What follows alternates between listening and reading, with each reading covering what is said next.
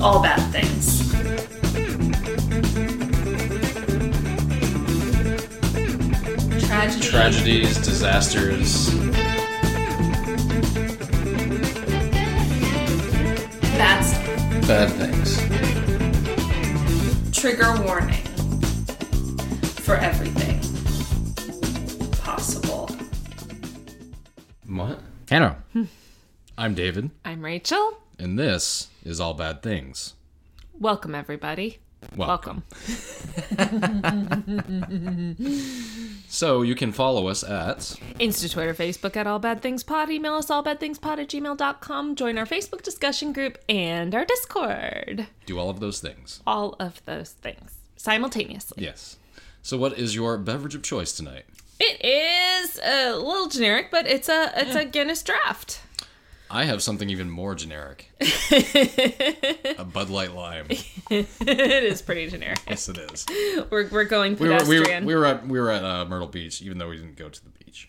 But we were in Myrtle Beach this past weekend. Yeah, if you are listening to this episode right when it comes out, we recorded this about 15 minutes ago. Yes. because we are recording this last thing Sunday Last night.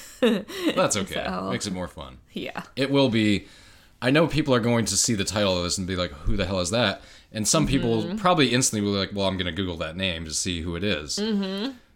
this person is the owner of a legendary sports uh, franchise Why don't you say who it is? They can see it. I know who it is. that's true. so basically, I- basically, I'm just putting out uh, a thing to fans. This is going to be more of a fun episode. Mm-hmm. It definitely qual because we've had some depressing episodes right on top we of each other. have, yes. So, So, we're, we're for going our a little own sanity. lighthearted this week. Yeah. Yep. It's still trust me. When, once I get into the story, it It'll be definitely, disastrous. it definitely qualifies as a bad thing. Gotcha. But I, I don't want people to be turned off like, oh, this is a hockey owner, no big deal. Like, you don't understand. I this certainly don't know guy. the story here. so just a little a little backstory on it. What this is the story of? This is the story of Harold Ballard. which I believe this is the first time we've ever had an episode be about a person, A single person. a single I person. think s- no, JFK Jr. But that was the death of. That's JFK. true, that's this true, is yeah, that's literally true. This just is going just to about a say person. Mm-hmm. Harold Ballard. episode two hundred seven. Harold Ballard. But basically, like my inspiration to do this episode was uh, because of two different uh, sports YouTube channels I follow, sports Mm. sports tubers I follow. Sports tours. Is that what they really call them? Um, No, I am just I literally just made that up, and I hope nobody picks up on that because that was terrible.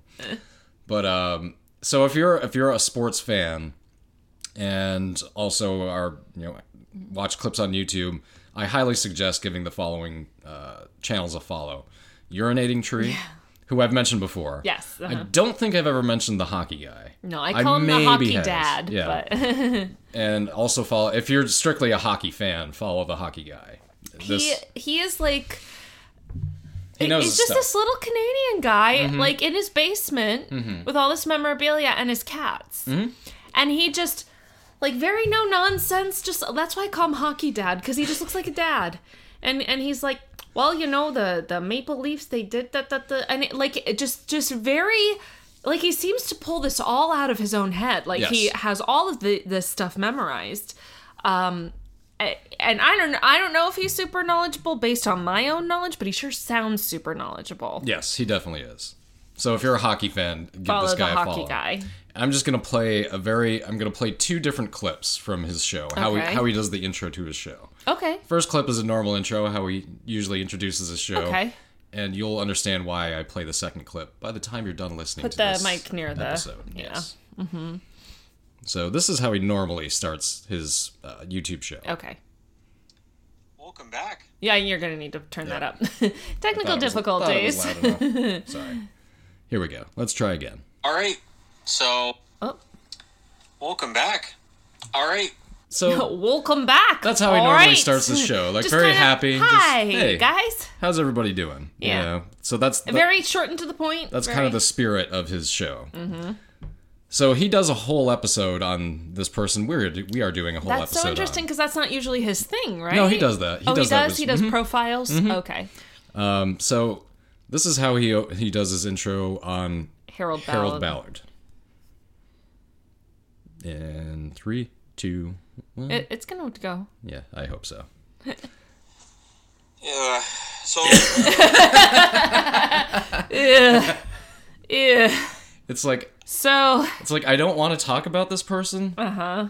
but he is infamous and he is Mm. somebody you have to talk about because at one point in time, this Mm-hmm. gentleman was the sole owner of the biggest hockey franchise in the world. Okay. So, first describe to me what inspired you for this. Is it because the Maple Leafs were in the playoffs? It is. It's because it's playoff uh, playoff Stanley season. Mm-hmm. Cup playoffs for those who may not be into American ice ho- or well, sorry, North American ice hockey. Sorry, US and Canadian ice hockey. I don't know if that's North- Mexico has an ice not hockey sure if they field the team or contingent Yeah. not.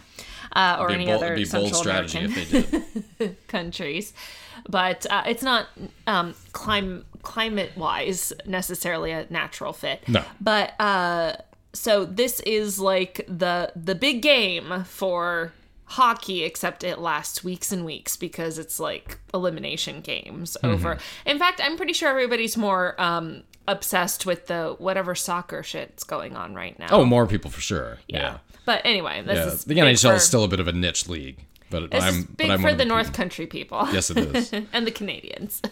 So let's get into Har- Harold Ballard. I keep wanting to say Howard. It's just an Howard easier Ballard. thing to say than Harold Ballard. Harold Ballard. So Harold Edwin Ballard, born Edwin Harold Ballard, and flipped his first and middle name for some reason, okay. was a Canadian businessman and sportsman. He was born on July 30th, 1903, and much to the, le- the relief of Toronto Maple Leafs fans, passed away on April 11th, 1990, Oh, that's mean. at the age of 86. It's, leave- it's let's also it's also true. oh, jeez. So just to give you an idea of what we're getting into right off the bat, this guy wasn't exactly mourned when he Belo- passed away. he's not beloved, he is not per beloved. se. He is not beloved Harold Ballard of the former owner of no. The t- Toronto Maple Leafs. He is he is about as opposite from that as you could possibly get. He's hated. Yes. Okay. So Ballard was an owner of said Toronto Maple Leafs of the National Hockey League or NHL, and just for fun owned the Maple Leaf Gardens, which was the arena the Maple Leafs played in as well. Do they still play there? No, they play in uh not Air Canada Center. Yes, It's, but it's a different. It's a building. different arena. It's Yeah, not this- just yeah. renamed. Okay. correct. Yes, um, Maple Leaf Gardens was an old build. It opened in like 1940, I think. Wow. Um, but anyway, so yes, he owns the team And and, the the venue. Mm-hmm. arena. Yes, and the venue. Um, so he became a member of the Leafs organization in 1940 and became a senior executive in the 1957 season. He then ascended to the throne of part owner of the team in 1961 and was majority owner from February 1972 until his death in 1990. Well, so that's almost and twenty for years. Mm-hmm. and for most of that point, he was the sole owner as well. so he could do whatever he wanted. Whatever he wanted, Oh. Okay. and He didn't want to do good things. we're gonna get into just Okay, some of the well- shenanigans. Okay. Like I, we could have easily called this episode shenanigans. Shenanigans. He does wind up going to jail for a year. We are going Oh. to get into that. Okay. But the other stuff he does is not illegal. He's just an asshole. okay. Like that's get to he that, uh. he. This guy is literally think of him this way because this is exactly how I think of this guy. Hmm. He is Donald Trump before Donald Trump, and he's Canadian. Just for just- Canadian just, Donald just Trump. for the little cherry on top. hockey Canadian Donald Trump. Eh, But isn't that um, The parallel- Rob the Ford, parallels the, are- the yes. crack smoking mayor, the of crack Toronto- smoking mayor of Toronto. Yes. Yeah, he would have And, done. and what was it? Obs- Uh, um, possessed Cabbage Patch doll. yes, possessed cat. Yes, he would have Stephen done. Colbert called him. Or something. He would have done a better job running this team than this guy did. Jeez, eh, he's dead though. He is dead. Uh, both of these people are actually. Well, there's your disaster. There it is. So he ascended to the throne of part owner, owner in 1961 and again majority owner from February 1972 till his death in 1990, of which the majority of that time of that time he was the sole owner. He was also the owner of the Hamilton Tiger Cats, Hamilton, Ontario. eh, of the Canadian Football League or C- Oh, okay. or CFL, eh? Oh yeah. for 10 years from 1978 to 1988, winning a Grey Cup champ- championship. The Grey Cup is the Canadian Football League's version of the Super Bowl. Right. So Um, And he's a sports guy, multi-sports guy, he- he's, a, he's an owner. Yeah, he's the he's an executive. exec, Mm-hmm. sports exec. Yeah, he doesn't know. He can't evaluate talent Sure. or do anything like. Yeah, You don't he's have just, to if no. you're- if you're you've an got all the exec. if you've got all the cash, if you've got all the cash and you don't if you don't know how that, that's why you hire other people to run. You know, Yeah. it's you know, what's the old the fish rots from the head down. You don't need to have talent to be in management.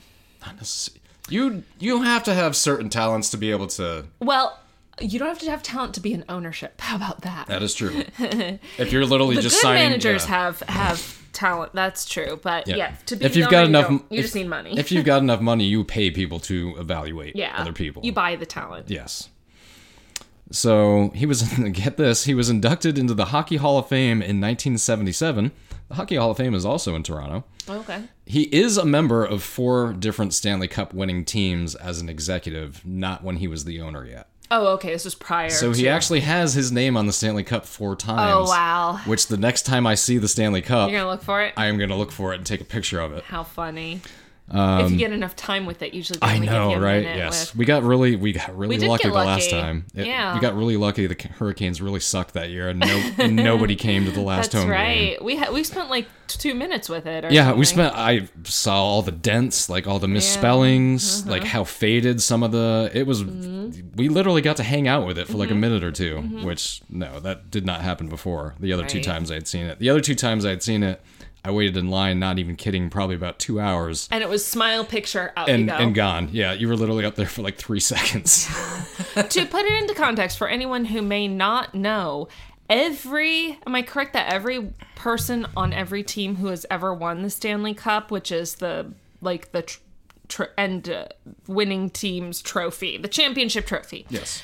is a singular trophy. It's not each team gets a Stanley Cup. It- Correct. there's only It- one there is Stanley only Cup. one. Yes. They put the names of everybody on the team that Mm-hmm. wins that year. Yep. Players and staff. Right now, they retired some of the plates or something. The the cup is not large enough. Every once in a while, they have to Right. take a ring off or two to Okay. make to make room, and then So- those those go into the Hall of Fame. Okay. So, uh, but there's hundreds of names, thousands of names, How Hundreds much- hundreds of hun- hun- teams. I mean, the the Stanley Cup was first awarded in 1893. But I mean, how many are actually still on the cup? I would say uh, probably 60, 70 some. Are something they like that. teeny tiny little Well, you, print? you saw it. You know, I I, don't don't know if you were remember really it. looking. I don't I care. don't remember the Stanley Cup. I Not don't care. really. I remember posing like this, kicking with Yes. my, my hand on my hip. But um, oh, we should post that picture Yeah, for this we will. episode. Yeah. But um, the, there is only one Stanley Cup. The team gets it for the year, right? Until they have to Well, pass it on to the next team. Well, each person gets it for a day on the team. That- But doesn't the team get to hold? No. It kind of it kind of goes on tour. Like okay. it's you know, okay, with the NHL Yes. Mm-hmm. sort of. Okay. So um, it's essentially always on tour. oh gotcha. Yeah. But each each member of the team gets to do something with it for one day. Yeah, literally and they've whatever done they things like drink champagne from it. Kids have been baptized in it. Yeah. literally, there's videos out there of that But it's just this giant trophy thingy. Mm-hmm. giant trophy thing. But do they all get rings or They something? do. They get Okay. rings and they get like a rep, like their own little replica. Like a of little the- baby? Yes. Little they do. tiny trophy. Same thing for the World Cup. Here's your little cup. The World Cup trophy, they do the same thing. There's the that's World funny. Cup trophy, and then Right. they all get their little. Oh, so is Replicas the World made. Cup trophy just a singular I, trophy? I believe too? Uh. it is. I well, I, they make a new one every four years. I believe. Oh, okay. So it's like the team gets one, and then the individuals get a little baby Mm-hmm. Little one. reward, yeah. little participation trophy for winning one of the hardest tournaments on earth. so funny. There you go. Just like, here's your little baby trophy. but what about the babies? Yes. Where are the patrons? well, all the patrons. So he, She's he is Canadian? in the yes, she is. That's right. So he was inducted into the Ho- Hockey Hall of Fame in 1977, my birth year. And that Um, now that was because he he won in management, but at, at that time, seventy seven, he was an, an owner. Mm-hmm. He was not Full the sole. owner. He was not the sole owner. I thought yet. you said seventy two to ninety. He was sole owner. Uh, for most of that time. Oh, like, okay, Or like in gotcha. 72 to 74, uh, and I do get into this guy. okay, okay, I'm, yes, I do. Owns like a little piece of the team still, okay. but uh, Gotcha. but he's he's been majority owner since Okay. 72 72 to 90 uh, so he's also in the canadian football hall of fame i'm not sure where that is and i didn't bother to look it up i'm guessing it's probably also in toronto uh, or maybe montreal who knows Or maybe So- Ottawa. Maybe. Uh, so he was born in Toronto, Ontario, Canada, where his father, English born Sidney Eustace Ballard, Hmm. founded Ballard Machinery Supplies Company, a sewing machine manufacturer, which at one point was one of Canada's leading manufacturers of ice skates until the early 1930s Oh wow. when CCM became the most dominant Yeah. manufacturer of skates and hockey equipment in general. What does CCM stand for again? Canadian Cycle and Motor. So Canadian Cycle. why they do hockey, I don't Yeah, know. right? Maybe they started with bicycles or something. Well, I guess it's um, machine products, Yeah. machinery, manufacturing. Um, CCM is the singular name in hockey equipment, right? It's one of them. Well, I There's mean, a lot of Bauer. brands now. There's Bauer. sticks and Yep. stuff, You've got True. You've got a lot of Warrior. You've got a lot of different companies. but CCM, But CCM is the- does everything. They do skates, Yeah. equipment, sticks. You see it on the pads and on the Mm-hmm. yeah. They uh they make the jerseys for all the junior league teams, I believe, Mm. and I think the AHL too. Yes, I think the AHL does go with uh, C- CCM, Canadian cycling and manufact motor, Canadian Cycle and Motor, cycle it and motor. Mm-hmm. and Motor and Manufacturing Cycle. the C C M C C M. Yes. M. Um. So Harold attended Upper Canada College as a boarding student until dropping out in his third year in 1919. So he's a college dropout. Yes. Early life as a coach and executive. So in 1930, so he would have been 27, Okay. Ballard became business manager of the Toronto National Sea Fleas of the Ontario Hockey Association. What, what is a sea flea? I do not know. How is that spelled? uh, sea fleas, just like it sounds. Sea, Sea fleas. Oh, the, the Fleas. sea as in the water, Yes. the ocean, Yeah. and then fleas in the Yeah, bug. I- yeah. Sea fleas. Yes. I thought it was like C E I F L I I E E or something. Wow. I was like, just like it's spelled just how it sounds, and you go with alien. like I know you, Sea I know, I know UFOs are real now, and now I'm starting to get concerned. What has happened to my? I'm, I'm gonna start noticing things. Lately. if I pull off my face at Yeah. any point, It's like, there's a why is my problem. toothbrush gone? but uh so yes, sea the, the fleas. Toronto National Sea Fleas. of That's a the- terrible It is a name. terrible name. So Sea Fleas head coach uh, Harold, Harry Watson, following the 1932 season, chose not to return to the team, even though they had won their league championship. So Ballard took over coaching duties. So this is really kind of the only time he dips his toes into coaching. Okay, so the rest of the disaster is about him being an exec. and Yeah, an this is owner. early life. He's only 27 here. He he is in an executive position here. He's the business manager of the team. Okay, yes. Um, but so he did. but he not he's pl- just- did he play? He, he's Canadian, so he probably did. It's Yeah, it's, it's, just- requirement. Yeah, they're, they're born on Canadian, skates up you there. Mm-hmm. do know how to skate if you're Canadian. I would love to hear from any listener who's a Canadian who doesn't know how to s- ice skate. There are eh, the uh, my I don't think too many. There are plenty that don't uh, never played hockey, which I always found kind of interesting. but uh, I Well, it's a just pricey even sport. if just even if you grow up in the United States on the border, like you just you know how to skate. Like people just that's Well, I something will- you do. I can tell you that those of us born in Miami do Yeah, not do not know how to immediately. but I also must say I don't really know how to swim properly either. yeah, and I that's can I can dog paddle or stay afloat or whatever, but no, I've never learned to properly swim. interesting. And I gr- can't do anything. and you grew up next to the ocean. I did. I can play the bass. Yes, Quite you can well. very well. I can play and sing at the same time, which is very It difficult. is hard. And I can do taxes. Also very difficult. So I have talents. Yes. They're just not physical talent. Like I'm not good at sporty things. I have talents, just not these talents. Exactly. okay, so Ballard takes over the team as coach. He's just like, yeah, I'll give it a try. So at first he was welcomed by the players, but the mood soon changed. Oh. I put this in parentheses, a recurring theme for what was what was seemingly what was seemingly the rest of his life. That is not a good theme. No. That everybody's happy until just after you show Just up. wait. I know this is getting we're getting off a little slowly here, Mm-hmm. but just just just wait till you hear what this Is this fucking a guy dollop does. basically? It could Are be. we basically it easily doing a dollop? could be. Yes, it easily could be. Um, so the mood changed when Ballard benched the team captain, which is that's yeah, that's Ooh, you have to have so, like some Gotta good have s- reason. and you gotta have some balls to fucking do that because the Mm. Yeah. players are gonna be with the captain, not There's the other way loyalty around. Mm-hmm. with the captain. Most of the time, that's that's pretty much a ninety nine percent thing. You know, I will say that it does seem like in hockey, coaches. It's not like um, Be- football. Mm. being being the coach and being the captain in hockey are almost the same roles. And they have to, and that's why coaches and captain relationships are very important because Mm. they have to play off of each other. Mm-hmm. Because when, if he ne- wants to get through to the team, he's got to get through the captain. Who's the Canes captain? Jordan Stahl. Mm-hmm. Oh, okay. I feel like Stahl and Brindamore would get along. Yeah. Yeah. Yeah. They do. Is Stahl coming back? Yes, he's got one or two more years left on his contract. Have they which was decided about which was uh, which was originally a ten year contract. Oh, wow. So he's about to literally fulfill it, which Wow, you a don't s- decade. you don't see happen hardly Yeah. ever. And they did resign Brenda Moore to three, did, three more. okay. That was That was kind of a given. that was a fucking no brainer. Nobody wanted to see Brenda Moore go. No. Yeah. Hell no. So the move triggered a mutiny among the top players on the team, who would soon resign in November of 1932. so Wow, like they just right when quit. right when the season's getting started. So the team obviously had a poor year with Ballard coaching, but Ballard arranged a European tour for the team, which included competing in the 1933 Ice Hockey World Championships in Prague.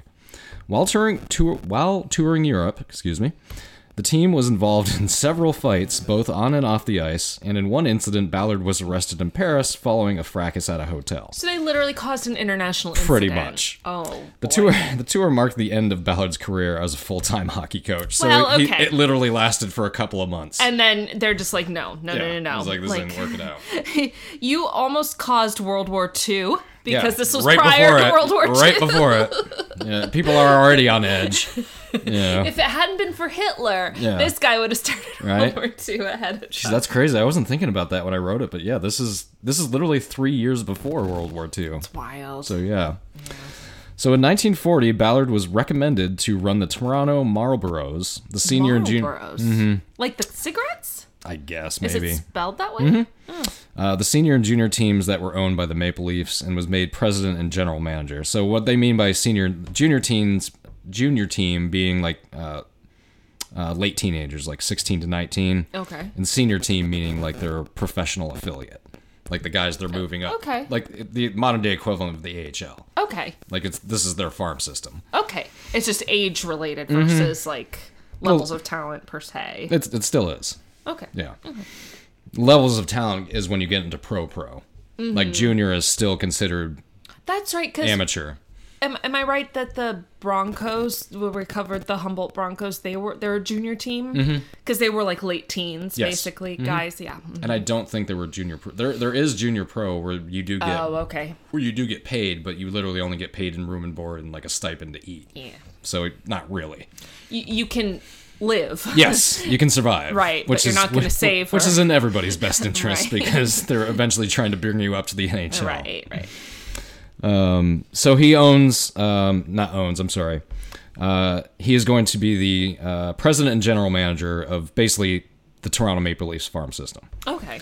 So in Now, 19... by farm system, just to again, I don't want to presume that people don't understand hockey, but I mean, it's the it- same it in is any- uh, kind of a ev- niche sport. but every sport has a farm system. No, I get it, but that's like an inside baseball term. Basically, it's like the the guys you're sort really. of. I feel like it is. I didn't know about it until you s- you said that. Oh, okay. I mean, I understood the relationship, but basically, there are like kind of the minor leagues, the the the smaller leagues that are training people. They're, they're, they exist s- strictly to develop players. Right. Into, So that- into becoming a pro-pro. Right. So they get time to to work on their skills Mm-hmm. until they're caught up to a point where they can actually go pro. Yes. Yeah. And then that f- helps feed the talent pool Mm-hmm. of of professional sports. Yeah. Not every not every sport has that. Mm-hmm. Every professional sport, yes well, they do. what's the farm team for or what's the farm system for football in America? College. Well, okay. Well, Mm. I mean, it- yes. it I is. mean, I get it. I And get for it. You're right. basketball. It's highly dysfunctional, Yep. but that is but that is yeah. their farm system. Okay, fair enough.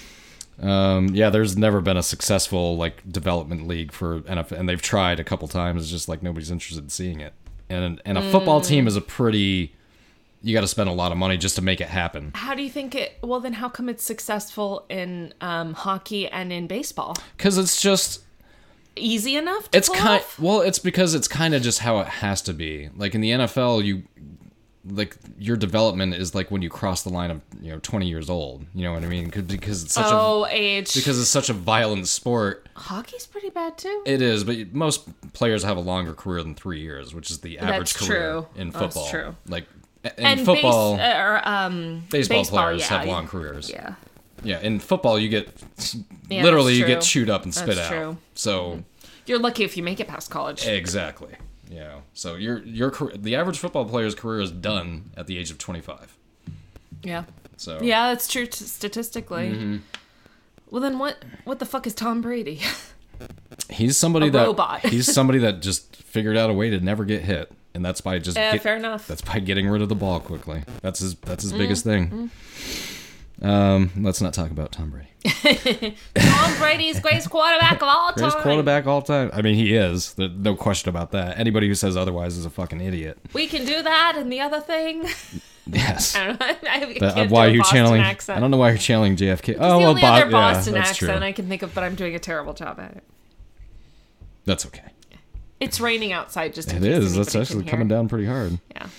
Uh, so in 1957, uh, Harold Ballard was officially moved into the Toronto Maple Leafs organization. So Okay. now he's with the parent club. 57? 1957. He's kind so of he's old. 54 years old. Yep. I mean, not old. Sorry. Apologies to any of our listeners who are in their 50s. For this time, someone in their 50s is like Grandpa Moses. it's yeah. like- you've, you've been around for a little while. yeah. People were like 60 years old. You're, li- than you're a they little are bit now. Mm-hmm. uh, you're a bit, little bit longer in the tooth at 54 at, at this time. it was like Fred Mertz or something. yeah.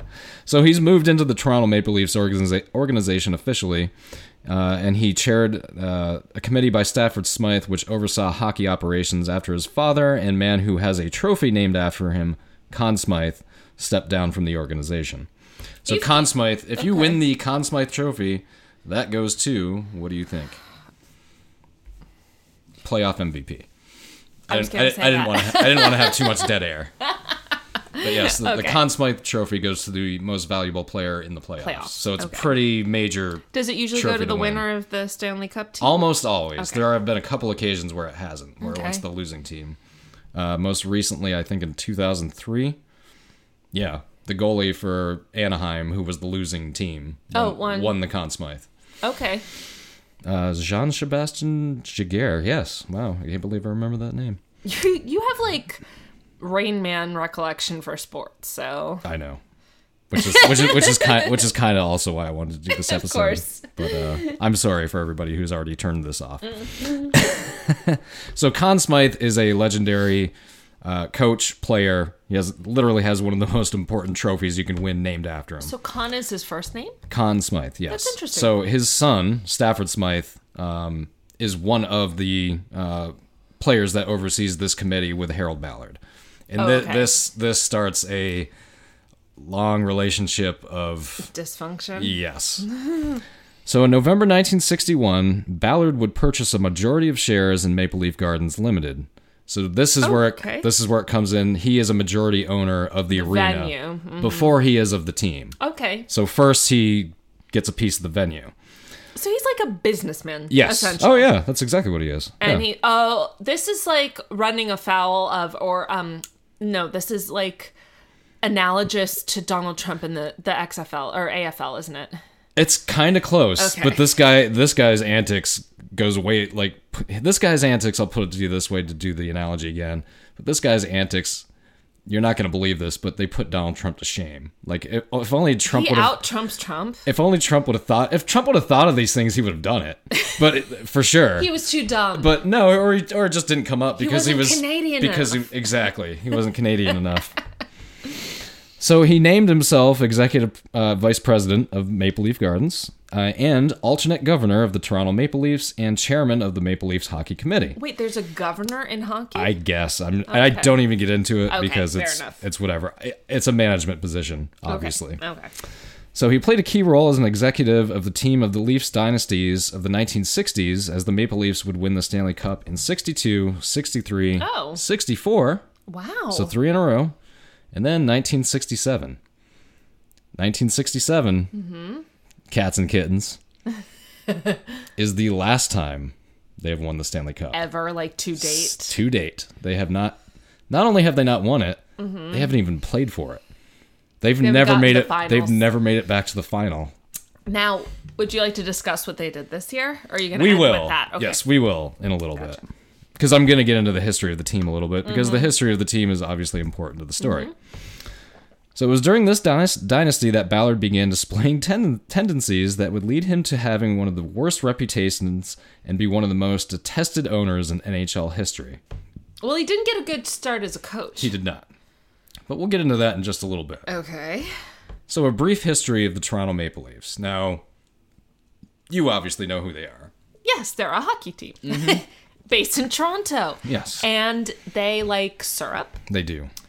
Um, I assume. I hope. It would be really sad if the Maple Leafs don't like maple syrup. It would be. But It would hurt the Canadian reserves It of, kinda- of maple that's syrup. right, which they that do they, That have. they actually have. the Canadians do have reserves of maple syrup. Yeah. So, a brief history of the Toronto Maple Leafs. Very brief. This is an old, fr- old, old franchise. So, the Toronto Maple Leafs are one of 32 clubs that make up the National Hockey League, with the Seattle Kraken beginning play in the upcoming season. So now they're Are they will 33? That makes uh, no it 30. Seattle oh, Kraken okay. will be will be 32 Gotcha. as of the beginning of this upcoming season. That's exciting. There's going to be a new, New team. Yep. and an even number finally. Yep. And in a new market, they haven't. Uh, the NHL hasn't been in Seattle since like the 1920s. I don't know why I feel like Seattle's a perfect place for hockey. Should be. It's cold and rainy, and I mean, there's ice. Indoors, it's otherwise te- pretty Yeah. tempered by. Um, It's got the it's got the, mood ocean. right. Yeah.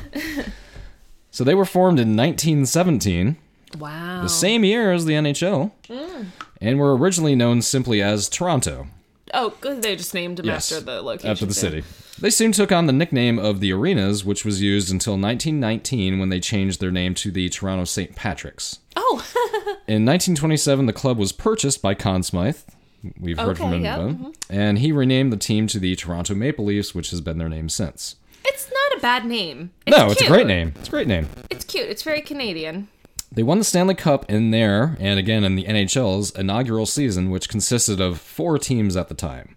Wow. So They, are- they were the best of four. They were the best of four. They were in the top twenty-five percent. They were.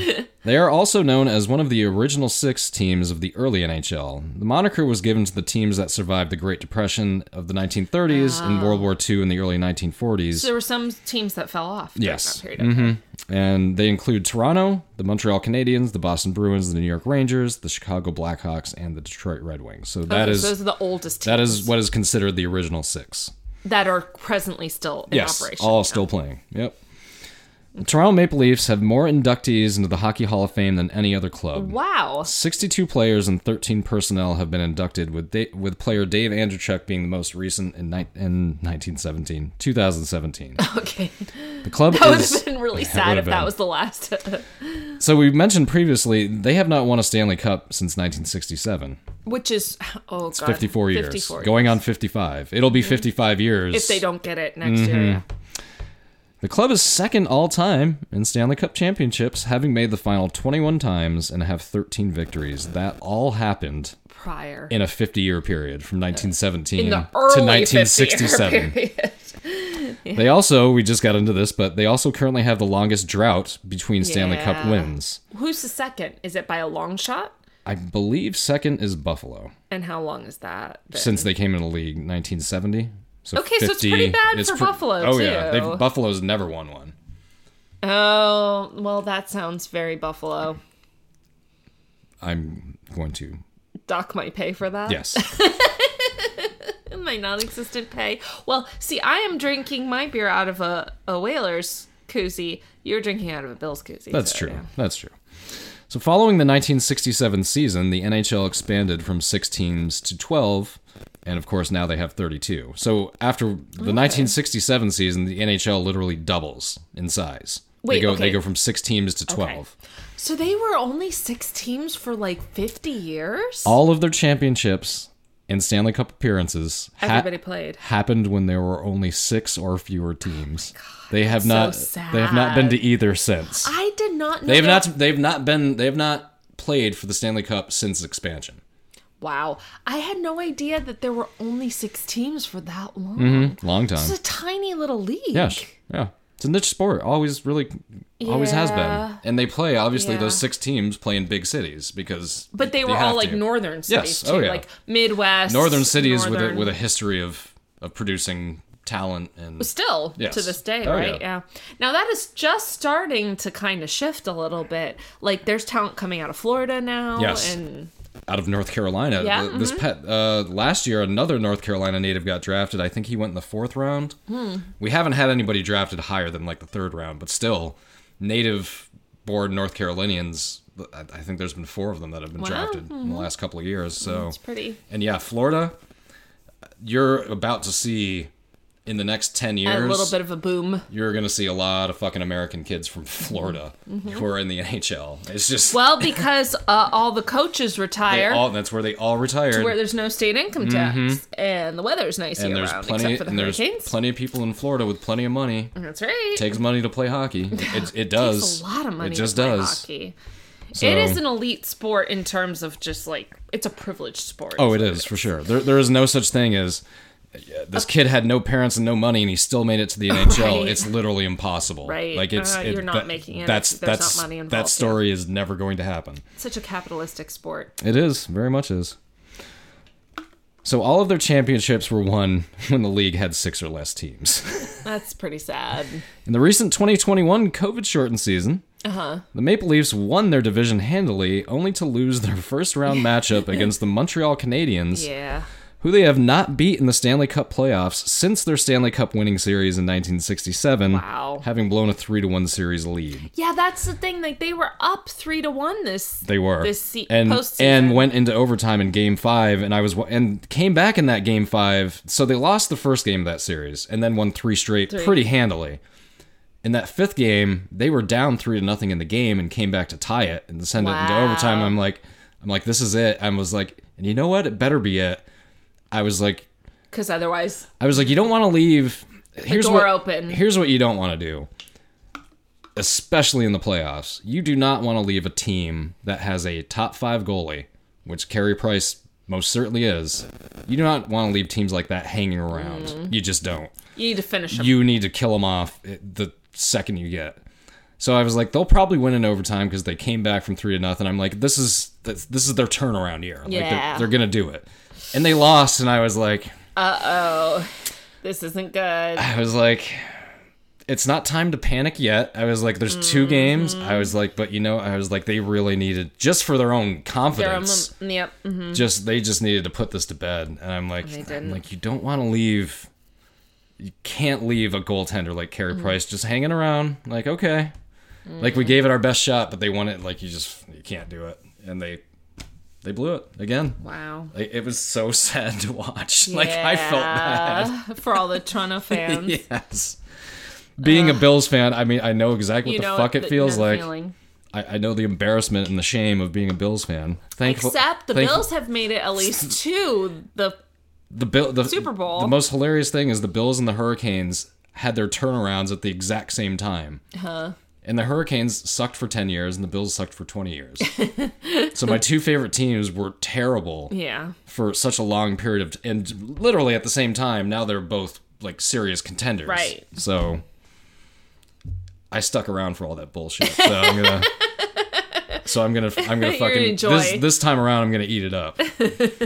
yeah, when when when the Bills were the dynasty that, that they were, I was a teenager. I I didn't know how to appreciate it because you just think you're gonna see it forever, and then you don't You see. didn't know what was ahead. And then you literally don't see a division championship for 25 years or a playoff win. like other people's kids have had kids, like in- Oh. Right? in, that in that space of time. So the Ballard era. So this is Okay, getting of Oh, the- into of the Maple this is Leafs. getting into when he first buys a piece of the team, and then when he goes on to become sole owner. owner.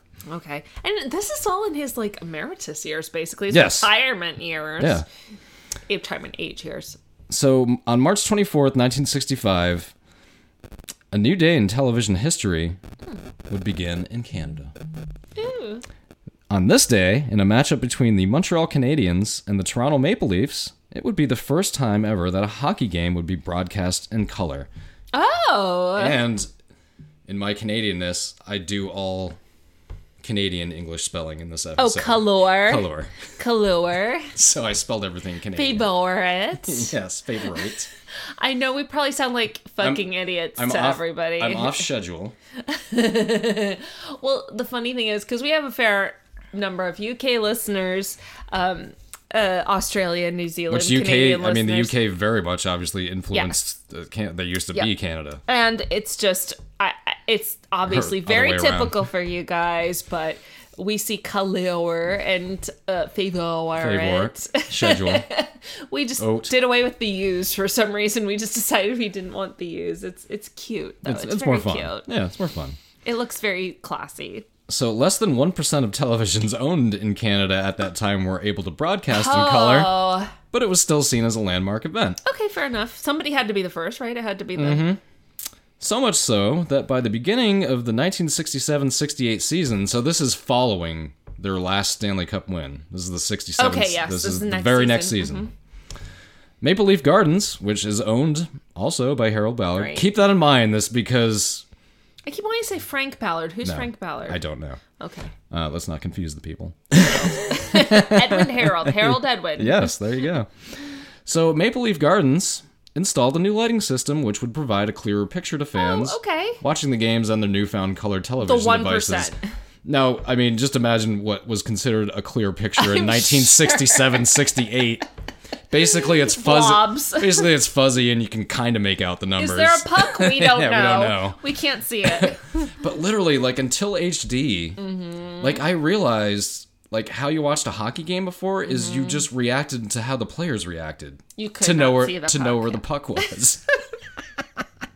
And now That's a bit of a marketing challenge when you can't see the actual the thing. item in play. yes. Imagine football, but you can't see the ball. Baseball, can't see the ball. but you can't you're see the you're ball. literally watching it just based on Basketball, players' but you can't reactions. see the ball. Yes, that's what it was like on television. well, to be fair, a puck is very it's very tiny, small, and they're like, shooting it. proportionally. They're shooting it fucking ninety miles an hour. passing it really fast Yeah. too. Um, but it's well, and now we're in an era where you can't tell the difference between an actual hockey game and like NHL 20. Or That's whatever, true. The video 21, game. Yeah. Uh-huh. it's pretty similar. Uh huh. So small problem. Uh oh. The new lighting system caused a very sharp glare on the ice that distracted the players. Oh no! So they fucked over the players. So this is Howard Ballard, Harold Ballard, that owns the arena. I can't, I'm gonna do that. Um, that owned the arena. He Uh-huh. put he puts in the new lighting system, so it shows up on TV better. So they It's get not- better. So they get better ratings. It's not a terrible idea, No. but he should have thought of that. So Howard Harold Ballard's solution, I did it again. Make the CBC or Canadian, Canadian Broadcasting Corporation A. eh, pay for the upgrade Oh, wait, the upgrade of the lighting of the lighting system that he installed himself. that So turned it out would to be sh- shit. so it would show up better on TV, but it had a glare, so it distracted the you know players from the game. So because it was a bad idea, make somebody else pay for it. Exactly. Oh, So when CBC so when CBC president Ted Huff balked at Ballard's demand just before a broadcast of Hockey Night in Canada. Mm-hmm. Now Hockey Night in Canada, think of it again to use a football analogy. Think of it as Monday Night Football. Mm-hmm. Okay, it's a Hockey big night. in- night. Mm-hmm. Hockey Night in Canada is every Saturday night. still? It's yes, it's the Oh. yes, it's the it's the game of the week. Oh, I Yeah. didn't know that was a thing. That's pretty Yes. cute. Every Saturday. Yeah. Oh. We, where, where I grew up, we all watched Hockey Night in Canada every Saturday night. That's so cute. I didn't know about that. You didn't, you didn't really? No, Oh, okay. no idea. I grew up in Miami. I, I know that. We don't. Before I met you, I told you what I knew of hockey It was Wayne the Gretzky. flying V. That's right, From and the, the Mighty, Mighty Ducks. Ducks, and and Ra- Wayne Gretzky and quack quack quack Mr. Ducks Duckworth. Yeah. mhm. Yes. So, Ballard grabbed a fireman's axe What I'm okay. Wait. and threatened and threatened to cut the TV cable feed un- unless Huff agreed to pay for the lighting upgrade. He, He held the the team hostage. The, held the, broadcast, broadcast hostage. Huff relented, and the broadcast went on as scheduled. That was a terrible idea to give in to the terrorists. This is just the first of many stories Oh, as to the ridiculous lengths Harold Ballard would go to to get his way. For now, though, why don't we get into a little bit of his legal troubles? So, Ballard's greatest influence in this period was not on the ice, but on the financial performance of Maple Leaf Gardens. Okay. Within three years under the new owners, profits at the garden had tripled to just under a million dollars per year. Back in the 60s, Mm-hmm. late 60s, yeah. He negotiated lucrative deals to place advertising throughout the building, which is why you see advertising on the boards. Ah. He started He's that. the one that started that. Wow. That's not a terrible idea. No, it's a great idea. Like it, when you see an old game without the ads on the boards, You're it like, looks "Where so are they?" different. Yeah, yes, uh-huh. it, it looks. Yeah, it looks like it's a like an amateur night or right? something. Yeah, like a, like some a rinky dink rink. Yes, Ricky Dick Rink. I like that. and he increased the number of seats in the garden as well for for live ev- live events other than hockey, like for So you could sell more concerts and tickets. Mm-hmm. stuff like that. Yep. So to make room for more seats, Ballard removed a large portrait of Queen Elizabeth II from the gardens. When asked about it, Ballard replied, quote, She doesn't pay me, I pay her. Besides, what the hell position can a queen play? Uh, unquote. I mean, I'm not gonna bulk at No. taking away like silly figurehead Here's things. here's the other. I'll just throw this out a- as well because anyway, he like Donald Trump, he is also a master troll. We'll, we, we're we're gonna get we're he gonna just didn't have Twitter. He, exactly. Like if I a- again, I thought of that while I was researching this episode. I'm like, man, and if, if Imagine. Twitter had existed when this guy was around, David, brilliant idea. let's make a ha- let's make a Harold, Harold, Ballard, the ghost dis- of Harold Ballard. Twitter page. Twitter. Yes, I, I like it. Uh, that is our idea. If I see somebody else doing it, we're probably not going to do anything. so Ballard booked the Beatles on, Oh wow! on each of their three North American tours, which Oh. That's I mean, a huge get. you also have to understand this is in Toronto. Toronto Yes. is by far the, most biggest the populous biggest city in- Mm-hmm. metropolitan city in Canada. Like tw- it's twice the size of Vancouver, and Van- Vancouver's a pretty big city. and it's not even the capital. It is not. Yeah, Ottawa is, Mm-hmm. and like the most boring city in the world, possibly. Have you ever been to Ottawa? Oh, a bunch of times. Yeah. It has a canal. like that's Ottawa, we you can have a s- canal. You can skate on it, which We're is the kind of capital, and we have a canal. yeah, which you can skate on, which is kind of cool. But It's kind of like, Tallahassee being the capital of Florida. It's like it's what? like huh? it's like of all the places. If you want to go to the swamp, Yeah. okay. but again, there's my Miami snobbishness. Of course, that, that you're famous for. So on the second tour in 1965, Ballard sold tickets for two shows, even though their agreement had only been for one. Wait for the Beatles? Yes. So the Beatles signed on for one night, and he sold. He, committed sold- fraud. He sold two nights, which they wound up playing.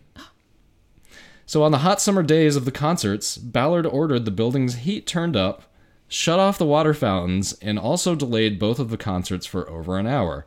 The only available refreshments were from large were large soft drinks from the concession stand, which he also owns because he owns Maple Leaf Gardens. So he gets all the concessions, the parking. He, he gets it. An asshole. Yes. So in 1969, Ballard and Stafford Smythe, remember he is the son of Con the legendary Con Smythe, were charged with tax evasion and accused of using Maple Leaf Gardens to pay for their personal expenses. Oh th- yeah, there's a shock. Yes. John Bassett, who had by this time become chairman of the board and was also the owner of the Toronto Telegram, received the support of the board of directors in an 8 to 7 vote to fire Smythe and Ballard. However, Bassett didn't force Smythe and Ballard to sell their shares, and both men remained on the board. Oh, wait. So this so they were essentially fired. Uh-huh. But they were both like, well, we're just not going to sell our shares, and they kind of didn't do anything about it. well, yeah. If they're majority, well, what at what point?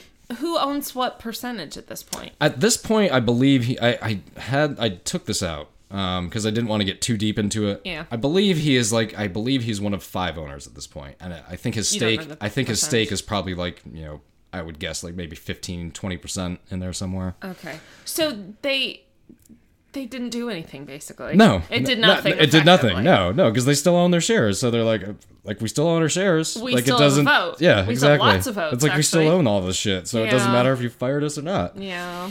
So this proved to be a serious strategic blunder, as Smythe and Ballard controlled almost half the company's shares between them. Um, So there you Oh, together. go. So yeah. Mm-hmm. they were in an alliance to just be like, well, it doesn't matter. We're majority Yes. together. We're So- majority shareholders. yeah. Exactly. So a year later, they staged a proxy war to regain control of the board. Oh, that's like succession shit. Yes. Ballard was reappointed executive vice president. And facing an untenable situation, Bassett uh, resigned as chairman and sold his shares to Ballard and Stafford Smythe in September 1971. A literal sellout. Yep. Smythe died just six weeks later. Ooh. And at age 68, Ballard won a battle with Stafford's family and bought his shares, giving him a 60% controlling interest in the garden. Oh, okay. He but ins- still. He installed himself as president and chairman of Maple Leaf Gardens, so an upgrade from Oh God. vice president. this guy is just like consolidating power. And now, instead of being a co governor of the Maple Leafs, he is governor of the Maple Leafs. So, shortly after taking control of the Leafs, Ballard stood trial on 49 counts of fraud, theft, and tax evasion Oh my involving God. $205,000 worth of money. Jeez, back then too. That's a lot of money back then. Even Canadian, yes. Hey. even in loonies and toonies. He was accused by the crown attorney, which I'm guessing is the, the uh, district attorney, like their, their prob- equivalent. Well, because crown Yeah. Mm-hmm. prosecutors are like dis- district attorneys, I think. Something, so something like that. something. It's similar to us. Um, so he was accused by the crown attorney of using funds from Maple Leaf Gardens to pay for renovations to his home on Montgomery Oh Road. no. And funds were also used to renovate his Midland College to rent and uh, to rent limousines for his daughter's wedding Oh, in 1967, God. and to buy motorcycles for his sons, passing off the expense as hockey equipment for the Marlboros, Okay, I, as well as placing money belonging to the corporation into a private bank account that he controlled along with Stafford Smythe. Ballard pleaded not guilty to all charges. no wonder you compare him to Trump. At the same time, Hockey Canada, which is Canada's governing body for hockey, just like in the United NHL? States, no, in the United Oh. States, it's USA Hockey. is Oh, the- okay. is the I don't know governing- that I knew that. Mm, It's governing for amateurs. Okay. Um, like when I was playing in that league a Mm-hmm. couple years ago, I remember I had to get a, a physical done. Oh yeah, Yeah, kinda. that was because of USA Hockey. That's There's a, That's a regulation. Mm-hmm. rule. Mm-hmm. It's a regulating body. Yeah, I had to get a physical done and have insurance through them. Oh That's- Mm-hmm. yes, I remember that. I remember the insurance. Yeah. So at the same time, Hockey Canada um, negotiated uh, an agreement with the NHLPA, which is the National Players Hockey League Players Association, uh, to hold an eight-game tournament between uh, Canadian professional hockey players and top players from the Soviet Union. Oh, like this. This is Cold War shit. Oh yeah, this is 1972. This is pre-miracle Cold War exhibitionism. Yes. Oh yeah. Yeah. The tournament would become known as the Summit Series. Just as Ballard's trial was beginning, he told Hockey Canada they were welcome to use any member of the Leafs on the Canadian team, could use Maple Leaf Gardens for their training camp, and could use the building for any or all of those games in the series, with the Gardens' share of the gate receipts being donated to the NHL Players Pension Fund. Okay, so It's a PR stunt. PR and kind of bribery. And Oh, yeah. Like Oh, yeah. grease in the wheel. Oh yeah, but you can't prove because it's just like, hey, I I Out of the You can- goodness of of my- my, you- heart. You can take my players. I You can- will. Hey, you can use the building I own. and I'm gonna donate all the gates to the fucking the, the something or another. I'll just come up with something. Oh, NHL players pension fund? Sure, why not? So then Ballard then partnered with longtime rival Alan Eagleson and Eagleson's client, some guy by the name of Bobby Orr Oh, to get the television rights to the series, which would be used to benefit Hockey Canada and the Players Union. now real quick, Bobby Orr's like legendary hockey player. he right? uh, he is easily a top five player of all All-time. time. Period. he End was of like the story. pre Gretzky Gretzky. little bit, but Yeah. for for defenseman, he is absolutely Wayne Gretzky. He completely Okay. changed The sport. the role of a defenseman, and and the sport. And yes, he did in turn what what position did Gretzky play? center. Okay. So at no time before or after his trial did Ballard show any interest in being associated with Eagleson or in having members of the Leafs play the Soviets, and the move was widely seen to be to be a means to generate favorable, you like how I spelled favorable? Favorable. Public relations. Oh, oh, there's there's a shock that Yeah. it's a publicity Oh stunt. god, yeah. it's so fucking obvious, but still, you know, it's something you could get away with and he, he's trying. So at the conclusion of the series, Ballard sent a bill to Hockey Canada for use of the building. Oh my god. So he's like, I'll donate this and then he billed them. He's like, all What a dick. He's like, I'll donate this. No, wait, that's gonna be you, sucker. Like that. I mean, that was they just. didn't have it in writing. I mean, oh. and they probably did to some extent, and it. It, but I, it, didn't- was just. uh, He's just an asshole, it sounds like. what I'm saying. Like, I mean, he does. Obviously, he's about to go to jail, actually. But doing this right here, I mean, that's not necessarily illegal. It's just a dick. It's just a move. dick move. Like, it's just a trash human thing. It's just like the most unethical thing you could do, which, like, unfortunately, oh my god.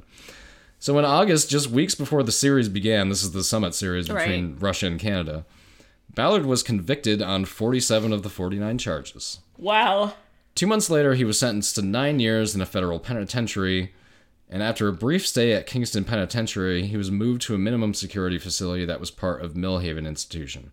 He wound up having his sentence reduced to three yeah. years. I was gonna say. Well, and he only served one. He did, yes. He finished his sentence at a halfway house in Toronto and was paroled in oh October. my god, a halfway Yes. house, a millionaire, like in a halfway house. and was paroled in October 1973 after serving a third of his three-year sentence, reduced sentence. yeah. After his parole, he stated that prison life was like staying in a motel Oh, with color Jesus. television, golf, and steak dinners. So Oh my he he God. obviously he's staying at a fucking resort, essentially for rich people that have committed crimes. It's like in is it Goodfellas where they're like all palsy wowsy and making dinners Oh, in the- together yeah, in the- in prison, jail, yeah. Uh, because they literally own the prison. Yeah. Like they own they own the prison union guards. Like Right. Mm-hmm. that was their union was all yeah.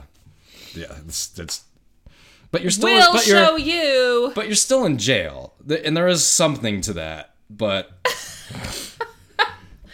how the one percent live in jail, that's true. But I mean to them it's like I I couldn't take a helicopter ride today. Like, right? So Ballard even claimed to possess photographs of himself drinking beer with corrections officers and wearing one of their Oh uniforms. my god! During the Oh time Canada, during the time he was in prison, his son Bill managed the Maple Leaf Gardens. So now that he's fresh out of prison, and now he's just about to have sole ownership of the Toronto Maple Leafs, and he also has majority ownership of the Maple Leaf Gardens. right? So let's see how quickly his shenanigans would ramp up, shall we? Ballard became known as a very hands on owner. He tried to micromanage the team, interfering with coaches and players, which is the last thing you Yeah, you don't need that. you want the owner just you've got the money you find the talent you pay it let and let them do their job. let the professionals that know the ins and out of playing the sport do what they've got to do But he has a h- track record when he was the coach of he not leaving well enough alone. Exactly. Like to him, like it's his money, it's his building. Like he has plenty of money. He just doesn't want to spend it. Yeah.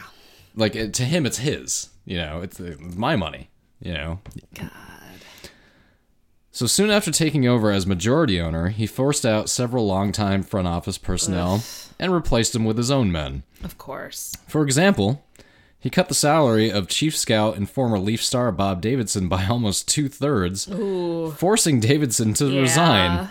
Davidson, Davidson had served in the Leafs organization for almost 40 years Oh, in various God. capacities up to that point. So he is just like ostracizing long timers. Oh, God, yeah.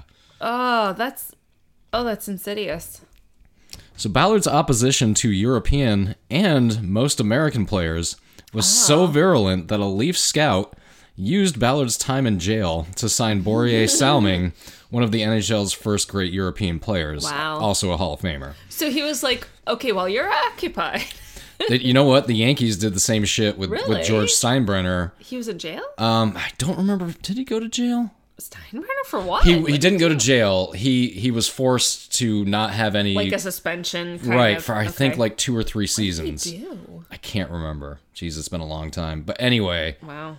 so while Steinbrenner literally couldn't make any decisions, They started making some decisions. they're like, okay, yeah. we're gonna start drafting these guys, Yeah. like, and we got to get these guys playing, and like they, yeah, the team took off because, you know, he wasn't there to because stop he them. wasn't in control. so after Ballard took control of of uh, the Maple Leafs, now he's becoming the sole owner in the 71-72 season.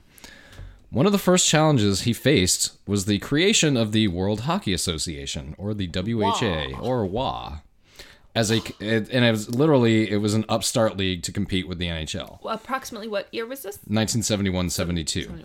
Okay.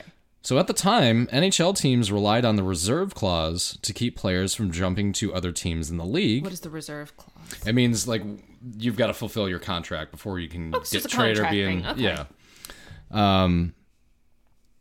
So players couldn't jump from team to team just willy nilly. Okay. is essentially what it's there to do. But the clause could not prevent players from leaving the NHL to join a different league. Ah. So because and here's one of the things with the WHA, the WHA literally had their wallets open. They're like, "What do you guys want for money? What do you want? Million dollars over uh, five years? Sure, Yeah. Mm-hmm. have it." Because they're trying to get, they have to get star players. It's an upstart league, Mm-hmm. you know. So they literally They're had their poaching him. Oh yeah. Oh, So at the end of the 1971-72 season, because at first Ballard doesn't perceive this league as a threat. He's just like it's some joke league. Fair enough. I mean, Whatever. like you would think that to start. Yep. Yeah.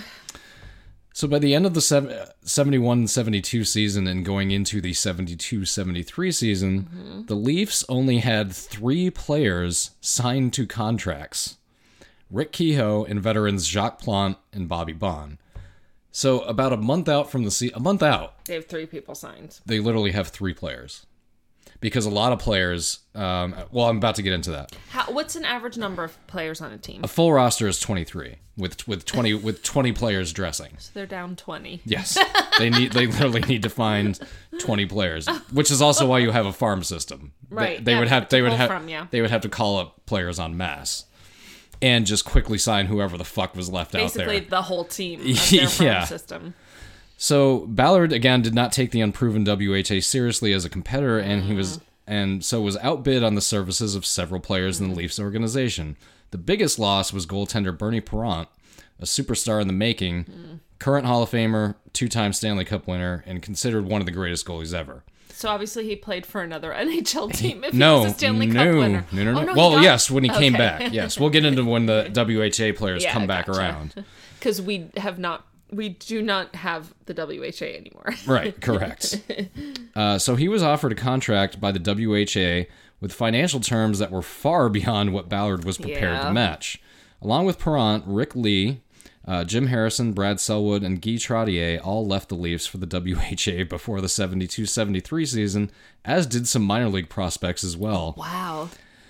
Um was there salary caps back then? No. Mm-mm. Oh wow. Um, Paul Henderson and Mike Pellick would follow a year later. Yeah, the salary cap was introduced after the after the lockout in 0405. Oh wow. Yep. Okay. That's when it So, was introduced. So in the 0506 season was the first. Basically, it's at this point it's just him being cheap. Oh god, yeah. Like, like if you've got the money to spend in this Yeah. era, you can spend it on it doesn't matter. Plus you play you literally play in probably in the biggest market in terms of hockey fandom and stuff like that Yeah. and the I believe the third or fourth biggest market in the entire nor- in North America. yeah. Well, that's the thing that's so surprising that the Maple Leafs are so bad is that when you think hockey, you think Canada in North America anyway, and when you think Canada, you think Toronto. And their team sucks Yeah. and has for fifty plus Well, they years. they've just never they just haven't they haven't sucked. They've Okay, had fair periods where enough. they were You- good. You're right, and they didn't suck But this they year. but they and, just yeah. they just they haven't even made it back to the Stanley Cup final in all They're this just the time. uh, bad news bears of pretty hockey. much. So Paul Henderson and Mike Pellick would follow a year later. Players who stayed could use the threat of joining the WHA to negotiate better contracts, and Ballard always blamed the WHA for inflating player salaries. Ballard never Uh, now, sir, that is the free market system. It's the free hand of the the It is invisible how- hand of the that's free right. market. Mm-hmm. It is how you made your money, and it's You how could you're have losing it. You now. could have signed all those players. That's right. Literally. You see, sir, in capitalism there are winners and losers. And right now you're a loser. Ballard never forgave the WHA for this and became the leader of the hardline faction of NHL owners who opposed any merger with the upstart league, which Oh, wow. would happen eventually. oh, they did merge. Yes. Is that how they expanded? It is. We'll, we'll, we'll- Get it. Yes, we're about to get into that. Yep. Uh, so in 1973, the WHA moved the Ottawa Nationals franchise to Toronto, and they became the Toronto Toros. Oh, what? Yes. Toronto- This So- is in the WHA. Yes. So a team moves. It happens all the time. No, no, no. I get that. I was thinking NHL, but this Yeah. Mm-hmm. is the WHA. So they're a comp- competing team, competing Yes. team in the same market. So a year later, uh, they moved to the Bo- to Boston Garden to the Maple Leaf Garden. That's where their home building was going to be. Who who owns Maple Leaf Gardens again? Uh, our friend, well, our not friend at all, uh, Howard Harold? Harold Ballard. Harold Ballard. so Tor- Toros owner, the Toronto Toros of the WHA. Didn't mean Toro like bull. I Toro, guess. Toro. Probably. okay. Um, so their owner, John Bassett, son of the elder John Bassett, who we had learned of before, who Right. had involvements with, with Ballard as a as an owner, oh, yes. Uh huh. had negotiated a lease with the elder Ballard's son, Bill, who we mentioned Oh. Yes, before. yes, Bill was uh-huh. handling his finances essentially while he was in jail. Oh, okay. So By that time, the Toros played their first game. By the time, I'm sorry, the- Okay. the, Toros played their first game at the Maple Leaf Gardens. Ballard had been released from prison, so he's just getting out of prison. Oh no, what did he do to sabotage them? Angered that the WHA was literally in his backyard, the elder Ballard made the Toros' lease terms as onerous as possible. This became clear when the arena lights were not turned on for the first game of the season. He's pulling a Beatles on what he did for the, He the fucking- Beatles concert. he was just like, Oh my he was God. just like, don't turn on the lights Just for don't the turn on for the the lights." fucking for the first game of the season. Well, so they just arrived and it was a dark building? Yes. When when an outraged Bassett complained, Ballard demanded thirty five hundred dollars for use of the lights. Grr. he just like held the building ho- he held the lights hostage. Like, you That's what gotta- I'm- for that's what I'm lights. saying. Oh my petty, Like the- the- petty, petty. This guy's trolling little skills fucker. are fucking off the charts. Wow. Like it's I mean, I can't stand people like this. I would never want to meet him or be around him. How however it's almost admirable. however, I do have like a certain amount of respect, for like Being that for being that big of an asshole. Yes. Like that's just gotta it takes be it takes some guts to be that hateful. It does.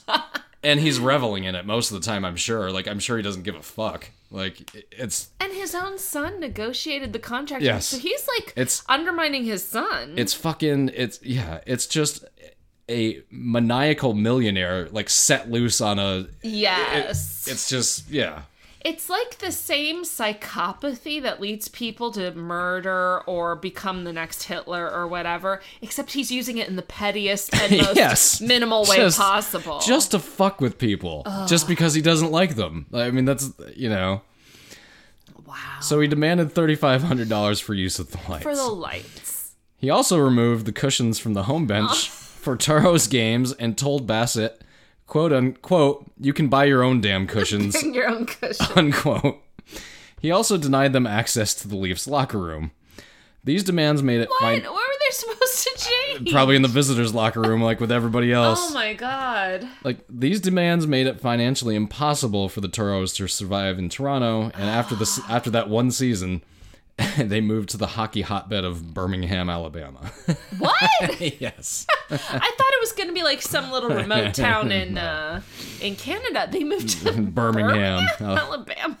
who and and to be fair, uh, University of Alabama Birmingham does have a Division One hockey team. Well, I mean, well done for them. I know It's just wow, that's last a shift. It's the last place you would think college hockey would be fair being enough. Mm-hmm. played. So when the NHL finally did take in the four E, WHA, WHA teams that were left that didn't have to fold after Mm-hmm. the 78-79 season, Ballard refused to support the deal. Oh, jeez. He was not only angry at how the WHA had decimated his roster earlier in the decade, but he also wasn't enamored at the prospect of reduced television revenue. The WHA had insisted on bringing in all three of its surviving Canadian teams, being Edmonton, Quebec, and Winnipeg. Okay. The fourth team to merge uh, from the WHA was Okay, hold on. You named Que- Quebec as in Quebec Nordiques, oh the Nor- who are they Mm-hmm. who are now? now they're now Mm-hmm. the Colorado Avalanche. Okay. Uh, Edmonton Oilers, and then who was the other one that you mentioned? The Winnipeg Jets, Winnipeg Jets. who are actually now the Arizona Coyotes. Right. And the current Winnipeg Jets used to be the Atlanta Thrashers. Oh, I have a guess for the fourth team, Mm-hmm. the Ottawa Senators. Nope. No. Hartford Whalers, Oh. which at the time were the Oh, you New said England three Whalers Mm-hmm. Canadian, so there was one. One. yeah, Okay, so the Whalers came. from this merger. Our Canes, who came from the Whalers, Mm-hmm. Yep. came from the WHA. yep. Oh, okay. So since the WHA is is merging and bringing in all three of its Canadian teams, now uh, revenue from CBC telecasts had now had to be split six Mm. ways rather than three. So he's losing money from this merger. Because he's a greedy motherfucker. Yes. At the time Ballard took over the Leaf, uh, at the bo- at the time Ballard took over, the Leafs captain was Dave Keon, who had been with the team since 1960. And this is in 1972, 1971, 72. so over a decade, yeah. So Ballard and Keon never got along, and Mm. when Keon's contract expired in 1975, Ballard let it be known that Keon had no place on the team. Oh, that's cold, baby. However, oh, that's that. This Oh is, no, that's just the that was just the opening statement. cold is just warming up for this guy. I, I mean, it really is. However, That's a great thing. Hulk's just warming up for this guy. However, he insisted on receiving comp- compensation for Keon and set the price so high that potential suitors shielded away, in effect preventing Keon from joining another NHL team. Keon was then forced to move to the WHA's Minnesota Fighting Saints. When the Fighting Saints folded, Keon received Mm. an offer from the soon to be dynasty that would be the New York Islanders, which Mm. they were in the late 70s, early 80s. Mm-hmm. But Ballard still owned Keon's NHL rights and effectively Oh. blocked that deal forcing Keon to move to the relatively stable New England Whalers. Even after the New NHLWA, England Whalers. Wait, they weren't the Hartford Whalers? they were not at the They time. they started- they oh, start they okay. started playing in Boston. Is where they Okay. originally started playing. Okay. So even after the NHL WHA merger was finalized over Ballard's objections, it was only the intervention of NHL president John Ziegler that finally persuaded Ballard to not reclaim Keon's rights, which would have effectively ended his career. 'cause Yeah, I was he going to just- say he couldn't play anywhere. yes. And He allow- was ready to ruin this guy's career. Yes, yes, he was, and he was the captain, and God. he'd been with the team since 1960. He was like a Loyalty beloved. means nothing No. to Ballard, and he was a clearly. beloved player. By the way, that relationship only just got recently repaired in the last couple of years. Dave Keon hated Maple Leafs The man, organization. for fucking doing this. Yeah, well, they they Yeah. literally just recently mended fences on this one. wow. So Clearly, he had a problem with one guy, basically. yes. Oh, mo- oh, mo- we're gonna get into more guys. Oh, just Jesus. trust me. No, no, no. I mean, Keon did. Yes. hmm Uh, so they allowed him to play uh, three more seasons with the mediocre, now Hartford Whalers. So Keon never forgave Ballard for ne- Yeah. for how he had been treated, and it was more than 30 years before he was reconciled with the Toronto Maple Leafs in general. Wow. So during the I 78, mean, yeah, you're kind of like. he was openly openly meddling with the guy's career. What is it? You, you don't mess with somebody's livelihood, Exactly, right? and that's exactly what he was doing. Yeah. That's exactly what he was doing. Wow. So during the 78 79 season, with the Leafs struggling to make the playoffs, Ballard fired the team's popular head coach, Roger Nielsen, against the wishes of the players. So he just basically finds everybody that every somebody that everybody else loves. Yes. And hates targets him them. because nobody likes him. Yeah. Again, You know, I feel like we we didn't go enough into this guy's dad. Clearly, his father didn't love him as a child. probably not. But I don't. And that I feel like we have a Fred Trump In- situation. in that time, I don't think anybody's father did. well, fair enough. He was born in 1903, right? Yeah, that, So, yeah. that's why you have a lot of seven-year-old maniacs running around in, in, in America right now, because they never fucking like their dad just literally never hugged them. Yeah. weren't, weren't Um, even that weren't- was- like there was a time where it wasn't even common to like show up for your wife's birth. It's like maybe right. it's like maybe I'll go. Well, to be fair, some of the um, logistics of it were involved too, because they used to ether ladies. that is true, but still, it's like you would think you would want to make every effort to They be did there. jack and- shit to help and with it the was, kids, and it that's was for just sure. like it was just like ah, she had a kid. Did you guys Yeah. hear? I'll be around to beat them when I Yeah. feel like it. Yeah, Yeah. jeez. if he doesn't get me a beer in time. Yeah, there's literally like a whole generation of 70 some year old Americans who are raised by alcoholics. So, anyway. uh, so, get this. So, two days later, Ballard asked Nielsen to return to the team on just one, condi- on one condition. Uh oh. He said he had to wear a paper bag over his head as- What? as to conceal his identity. Because he didn't want to make it be like, I just fired this guy, and now he didn't want to be So here's perceived the- as weak. So here's I feel like he's he's cross like okay, this sounds silly, but I feel like he's crossing a line. Here. To put it mildly, this is like sadistic. He's getting into some weird shit yeah. here. Oh yeah. This is like um the the he wants to bring the guy in on a leash. yeah. Like he wants to humiliate. him. Oh god, yeah. I mean, put a paper bag over your head That's- Oh, and coach a game. like no. So To Ni- literally ask somebody that in all seriousness or tell somebody that in all seriousness. and he was serious. Like it wasn't.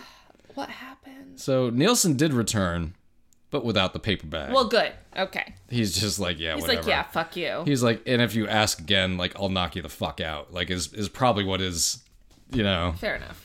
I mean these was these Ballard a, a robust man? yeah. Or- Kind I mean it was Okay. kind of.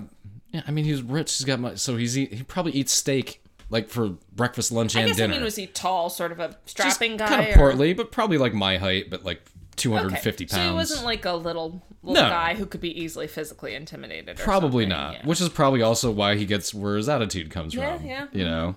And I wouldn't be surprised if growing up he got in a lot of fights and shit like that. And, you know, there's a. You are this way only if you're confident. Yeah. I mean, there is. You cannot be. Even if your confidence is in nothing stable right. But you're still or confident. reality. yeah. And a, a non confident person. Confident in my delusion, yes, right? exactly. Bathing in it. Yes. if you believe your own bullshit, Yeah. you can do a lot. You will do things like this guy. Yeah. So after the season where the Maple Leafs were swept in the quarter quarterfinals by the Canadians, which uh, as well is also like an ongoing So the the Canadians have dashed the dreams of the Toronto Maple Leafs multiple, multiple times, yes, including since this 19 year. yes, since 1967. So Ballard fired general manager Jim Gregory. Gregory learned of the news when he received a call from an NHL executive offering him the directorship of the NHL Central Scouting Bureau, unbeknownst to him that Ballard had fired him. So Ballard fires him He doesn't like know about doesn't it. tell him. Somehow, like the you know the NHL executive. Well, he probably had to put in like something through the NHL front office to Paperwork. say. Yeah. So they and they're like, oh okay, this guy's available. We'll give him a call, see if he wants to Uh-huh. run run our scouting division. And that's how he fucking finds out that he got fired. So hey, I hear you got fired. So here's do, what do you want this job? And he, pro- I'm guessing, I don't. I actually, I'm, I'm guessing he took the job since since he just realized he was unemployed. do you imagine? Can you imagine learning you're fired and hired simultaneously? no shit, right? Well, kind of a blessing in disguise, Well, right?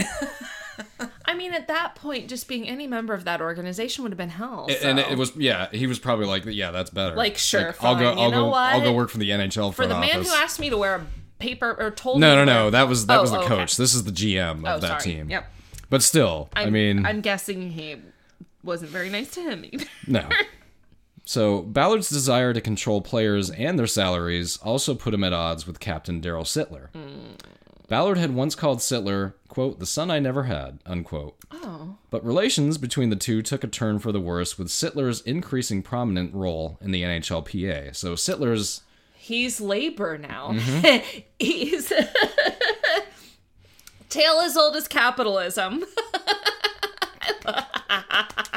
Yeah. So This he's Mm-hmm. is labor pitted against ownership. ownership. Uh, So in July 1979, Ballard brought his longtime friend Punch Imlach. Yes, that is a person's Punch, Imlach. Was Punch his name or nickname? Uh, I- I'm, I'm hoping it was his nickname. let's Who hope. knows? But this is again. Was This his is wife again. Judy? This is Get can't. it? Sorry, let's move on.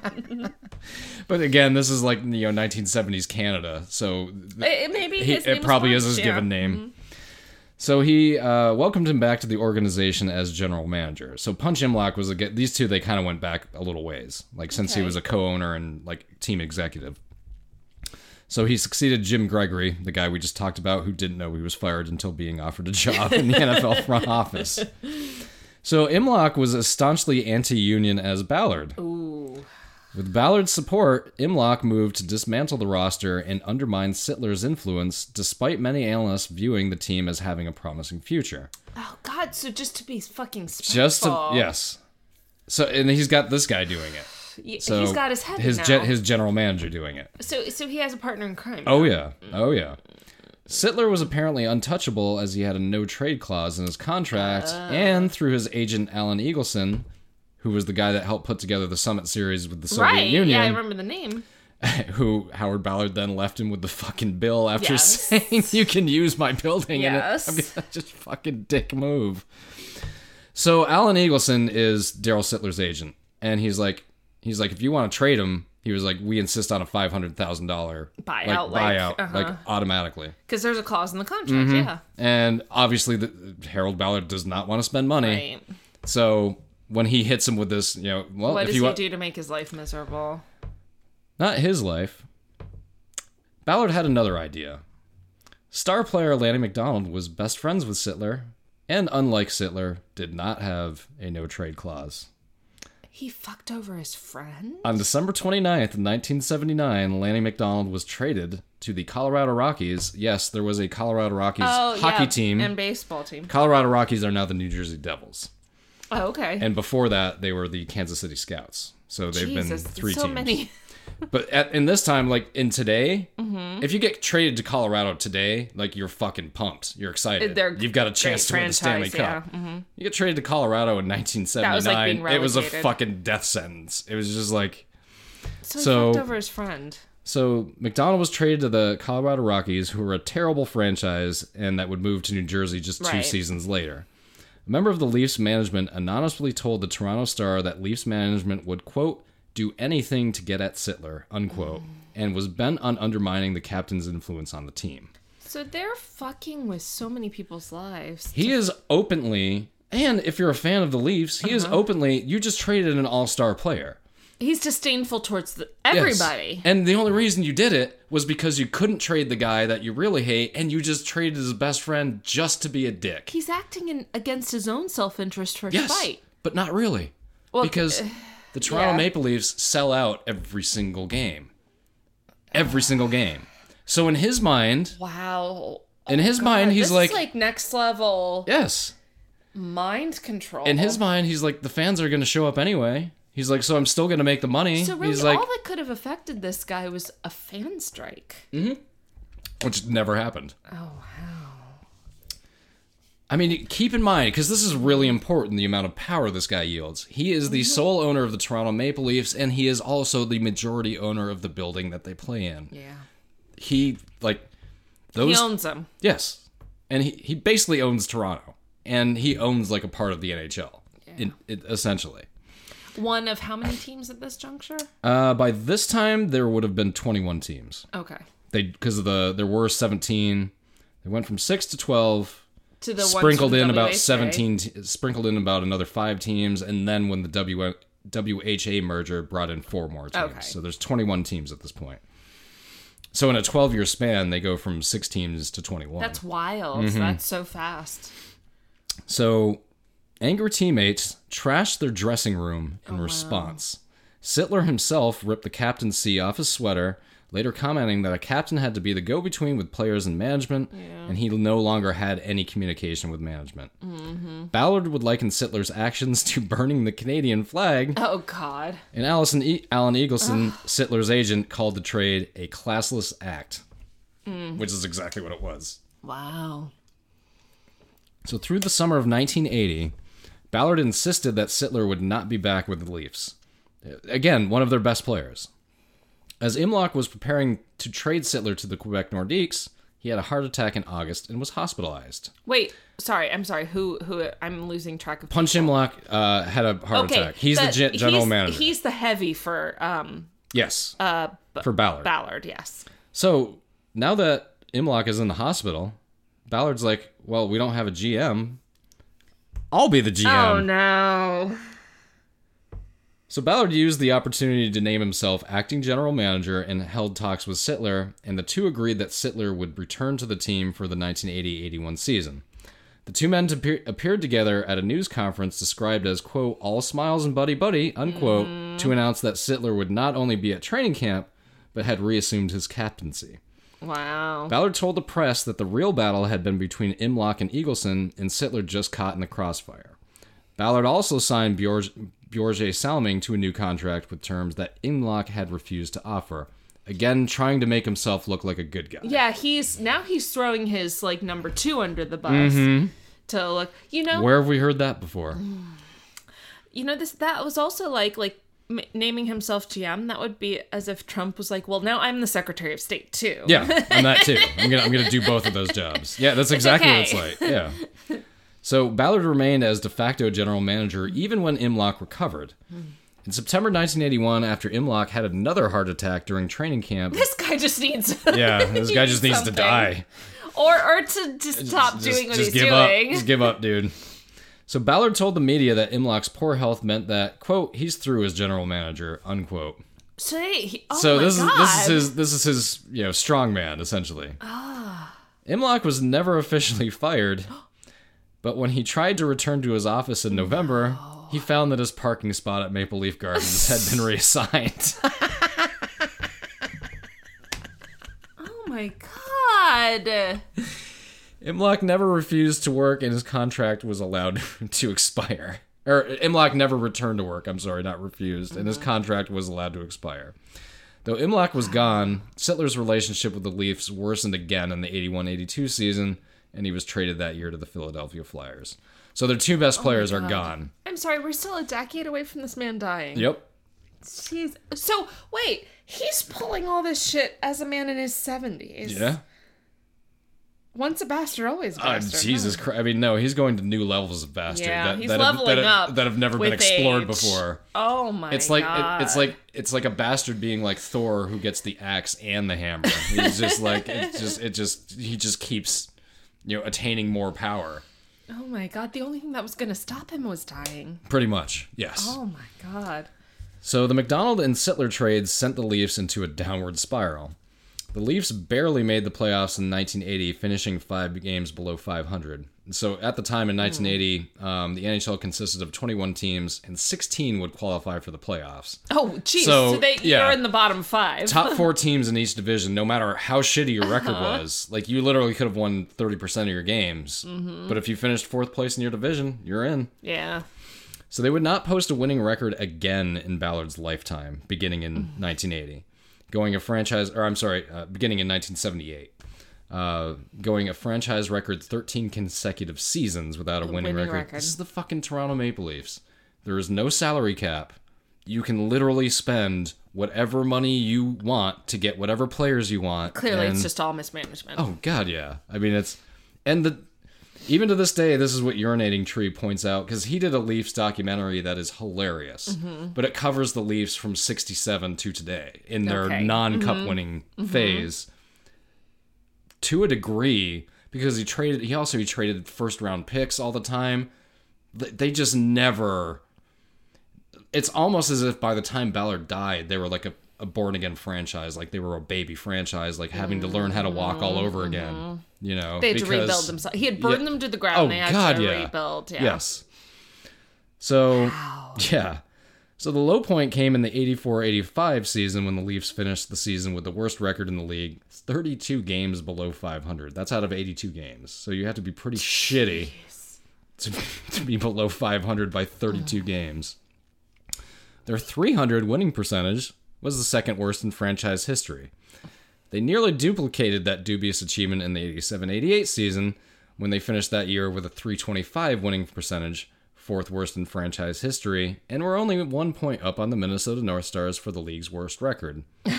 Nevertheless, they still qualified for the playoffs that season under the playoff format in use at the time. It's The top not four. It's not like that anymore. The top four in each division got in, and there were four divisions. So um, Yeah, they do it by conference, right?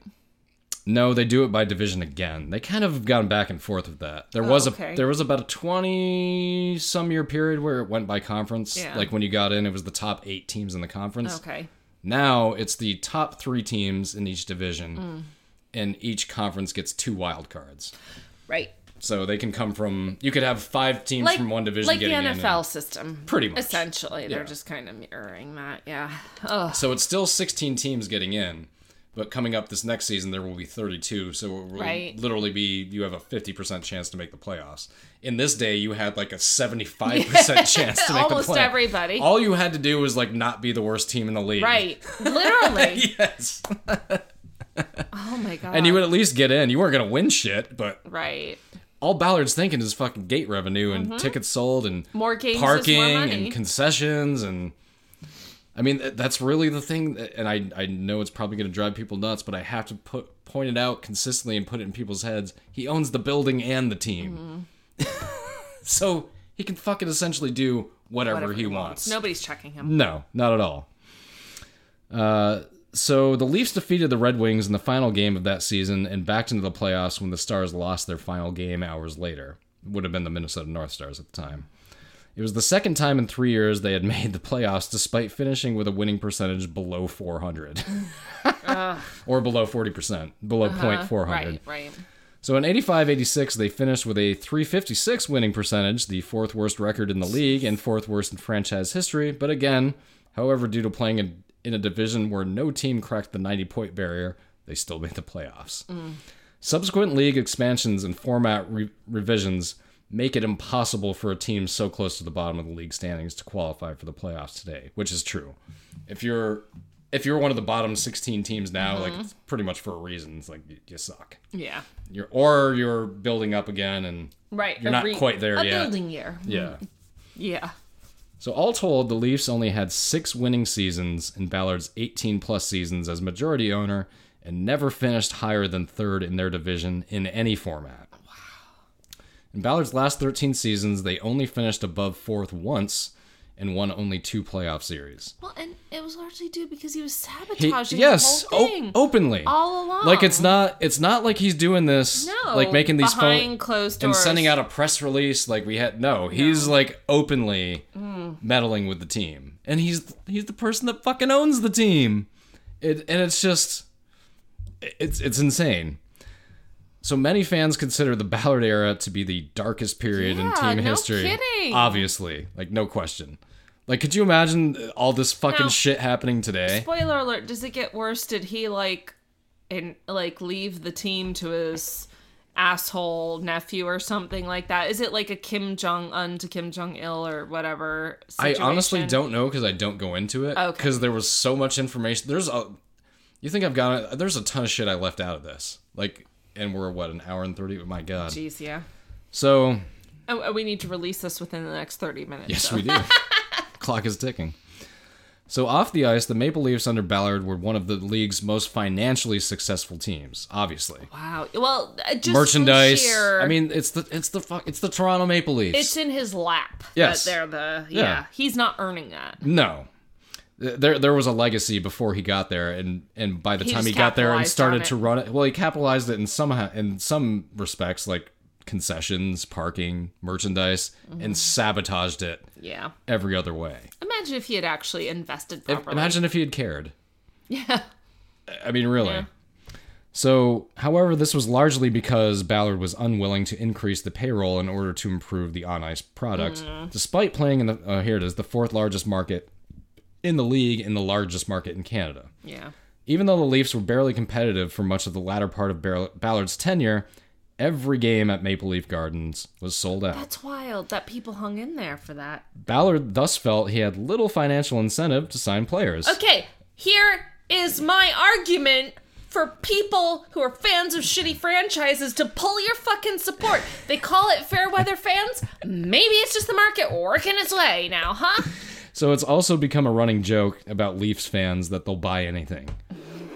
Like it's just like it- it's like how could you pay for this product? Like it's just so. However, uh, many players were unwilling to sign with Toronto in any event because of Ballard's reputation. So that's the other thing too. If you've got ownership that's a fucking mess, free agents aren't gonna go there. Yeah, yeah, who wants to No. join this team? That was part of the problem with the Hurricanes for a long time Really? because Mm. they had iffy ownership for about a six or seven year period, and you're not going to sign top free agents when ownership is a question. You're- Players just don't want to fucking deal with that. And Mm. well, they- fair and enough. you're- Who, yeah, who wants to? Do, they Yeah. Mm-hmm. saw how people were treated here. yeah, Yeah, yeah, Who's going to go there? yeah, nobody. And when you're successful, players will it take attracts, players will take a pay cut right? to go to your team Because you're a marquee franchise. because it's like, hey, I could win a Stanley Cup with those Mm-hmm. guys, so I'll I'll shave a million dollars a year off my contract if I can play, you know, if, Right. if it helps us win. right? Yep. No, that that makes perfect sense. But yeah. mm.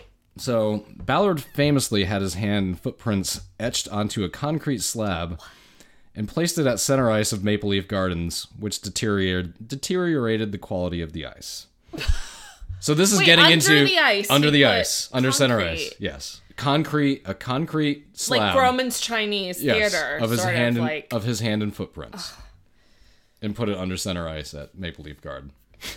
So as this, a now monument to himself. this is all the, and I meant to give this a header. This is all like the bonus shenanigans that I did not get to. Oh, okay. So- are we, are so you these- getting to his death? Not really. I, I mean, he's he's dead. He- Like okay. I, I pronounced his death early in the episode, like just Well, like I we get it. normally I do. just so we're, we're just wrapping up with miscellany. yes, But he died. yes, he's in dead. 1990. 1990. Yes, at Okay. Ah. the age of 86. All right. Yes, and that's ex- that- and that is exactly how ecstatic Maple Leafs. They're like they're like finally. Like, Our he's our dead. uh, era of uh, trauma is, It is over. for this. for now, jeez. kind of, because his son's like meddled with that sale. And but anyway, for the most part, um, and yeah, the, the Toronto Maple Leafs actually would field a pretty good team in the 92-93 season. They famously lost to the Wayne Gretzky led LA Kings in the 93-1 Western Conference Final. Well, you can't blame the people who lost to Wayne Gretzky, frankly, right? You can't. But then Wayne Gretzky would lose to the Montreal Canadiens, the last Canadian team to win a Stanley Cup in 1993. Oh wow. Do you think there's a chance the Canadians will take it this Mm-hmm. yes, time? I do think there's a chance. Like they have that same, they have that same magic this season. Like that that season they didn't really belong, but they won it anyway, and they're, they're Ah, okay. kind of in the same place this year. I mean, they're literally playing with house money. They have no pressure on them Hmm. at all. They've far su- succeeded Expectations. Yes. So so now we're just gonna kind of get into all like the stuff I didn't wrap into the timeline. So okay. the timeline of these incidents kind of Are bounces varied, bounces yeah. Uh-huh. around, but they're so fucking ridiculous that I you have to talk about them. Miscellaneous shenanigans. So- Miscellaneous. So as a guest on Miscellaneous. as a guest on Barbara Frum's CBC radio program, as it happens, quote unquote, As a a, a fine Canadian program. In Well, Mar- program being program E. MME. Program. Oh, I didn't spell it that way either. I should have. Program. So he's on Barbara Frum's radio program, as it happens, in March 1979. Ballard, speaking over the telephone, implied that, quote, women are best in one position, on their backs, unquote. oh my god. When Frum attempted to ask him questions, he told her to keep quiet and stop interrupting him and eventually hung up. What the fuck? What an asshat. Oh, and he, yes, and he's also a racist too. Like, th- this Oh, guy was oh, just, a- well, I mean, obviously. we just assume that. So the next night on her show, Frum read a concilia- conciliatory letter to Ballard, forgiving him for his remarks, and signed it, quote, your favorite broadcaster, unquote. What? Oh, So it boy. was a dig back at him. Like, yeah, but wow. Anyway. I don't think she should have reconciled. I don't think she did. Frankly. I, I just, who knows? But I, I do like that was a bit of a burn. So that same year in August 1979, okay, get this. Okay. So at this time, Maple Leaf Garden is going uh, through a renovation. So I want to, because that's going to get brought up. It goes through Okay. several renovations in his Okay. tenure. So this is August 1979. They're going through another re- renovation. So the original broadcast booth, which they call a gondola in Canada for some reason, oh, um, or they just called this particular one a gondola because it did kind of. It's weird looking if you see Okay, a like picture. a it ki- bubble, it little kind of bubble that hung, hang- o- but okay. no, it was a rectangle. Oh, okay. But it kind of hung over center ice. It's kind of weird looking is- how you would that is why you interesting. would put it up there. But um, so they're renovating Maple Leaf Garden, and this is the original broadcast booth that they've always had. They're taking it out to put in um, like luxury seating and box seating. okay. So the Hall of Fame, the Hockey Hall of Fame, is like, you know, that's the original broadcast booth where Hockey Night in Canada started. Yeah, like the it's, like, first ever, historic. first Yeah. ever Hockey Night in Canada game was called there. Right. Dave Hewitt is a legendary broadcaster. Broadcaster. Like we want the. The Hockey Hall of Fame is like we want the booth. Like Okay, don't, yeah. Don't do anything. If you're to it. Don't- renovating, you're taking it out. Just give it. to they're like us, don't yeah. sell it. Like we'll don't sell it to anybody else. We'll buy it. Right. So in August '79, to make room for private boxes, I, I call it. I think I call him David Hewitt. He had Foster Hewitt's historic broadcast gondola. So the the Hockey Hall of Fame is like, we want this thing. Like, Please let us. please buy take it. care of it, and you know we'll come over and get it, whatever. So he had Foster Hewitt's historic broadcast gondola dumped into an incinerator. He gives zero fucks. Again, this was in spite of protests from the Hockey Hall of Fame who wished to acquire it.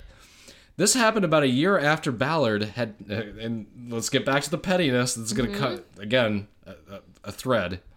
So, this happened about a year after Ballard had taken the radio broadcast rights to Leafs games away from Hewitt's CKFH station and sold them to CKO. Hewitt unsuccessfully appealed th- the deal to Canadian Radio and Telecommunications Commission. You know, I kind of feel like this historic thing that I would want to see.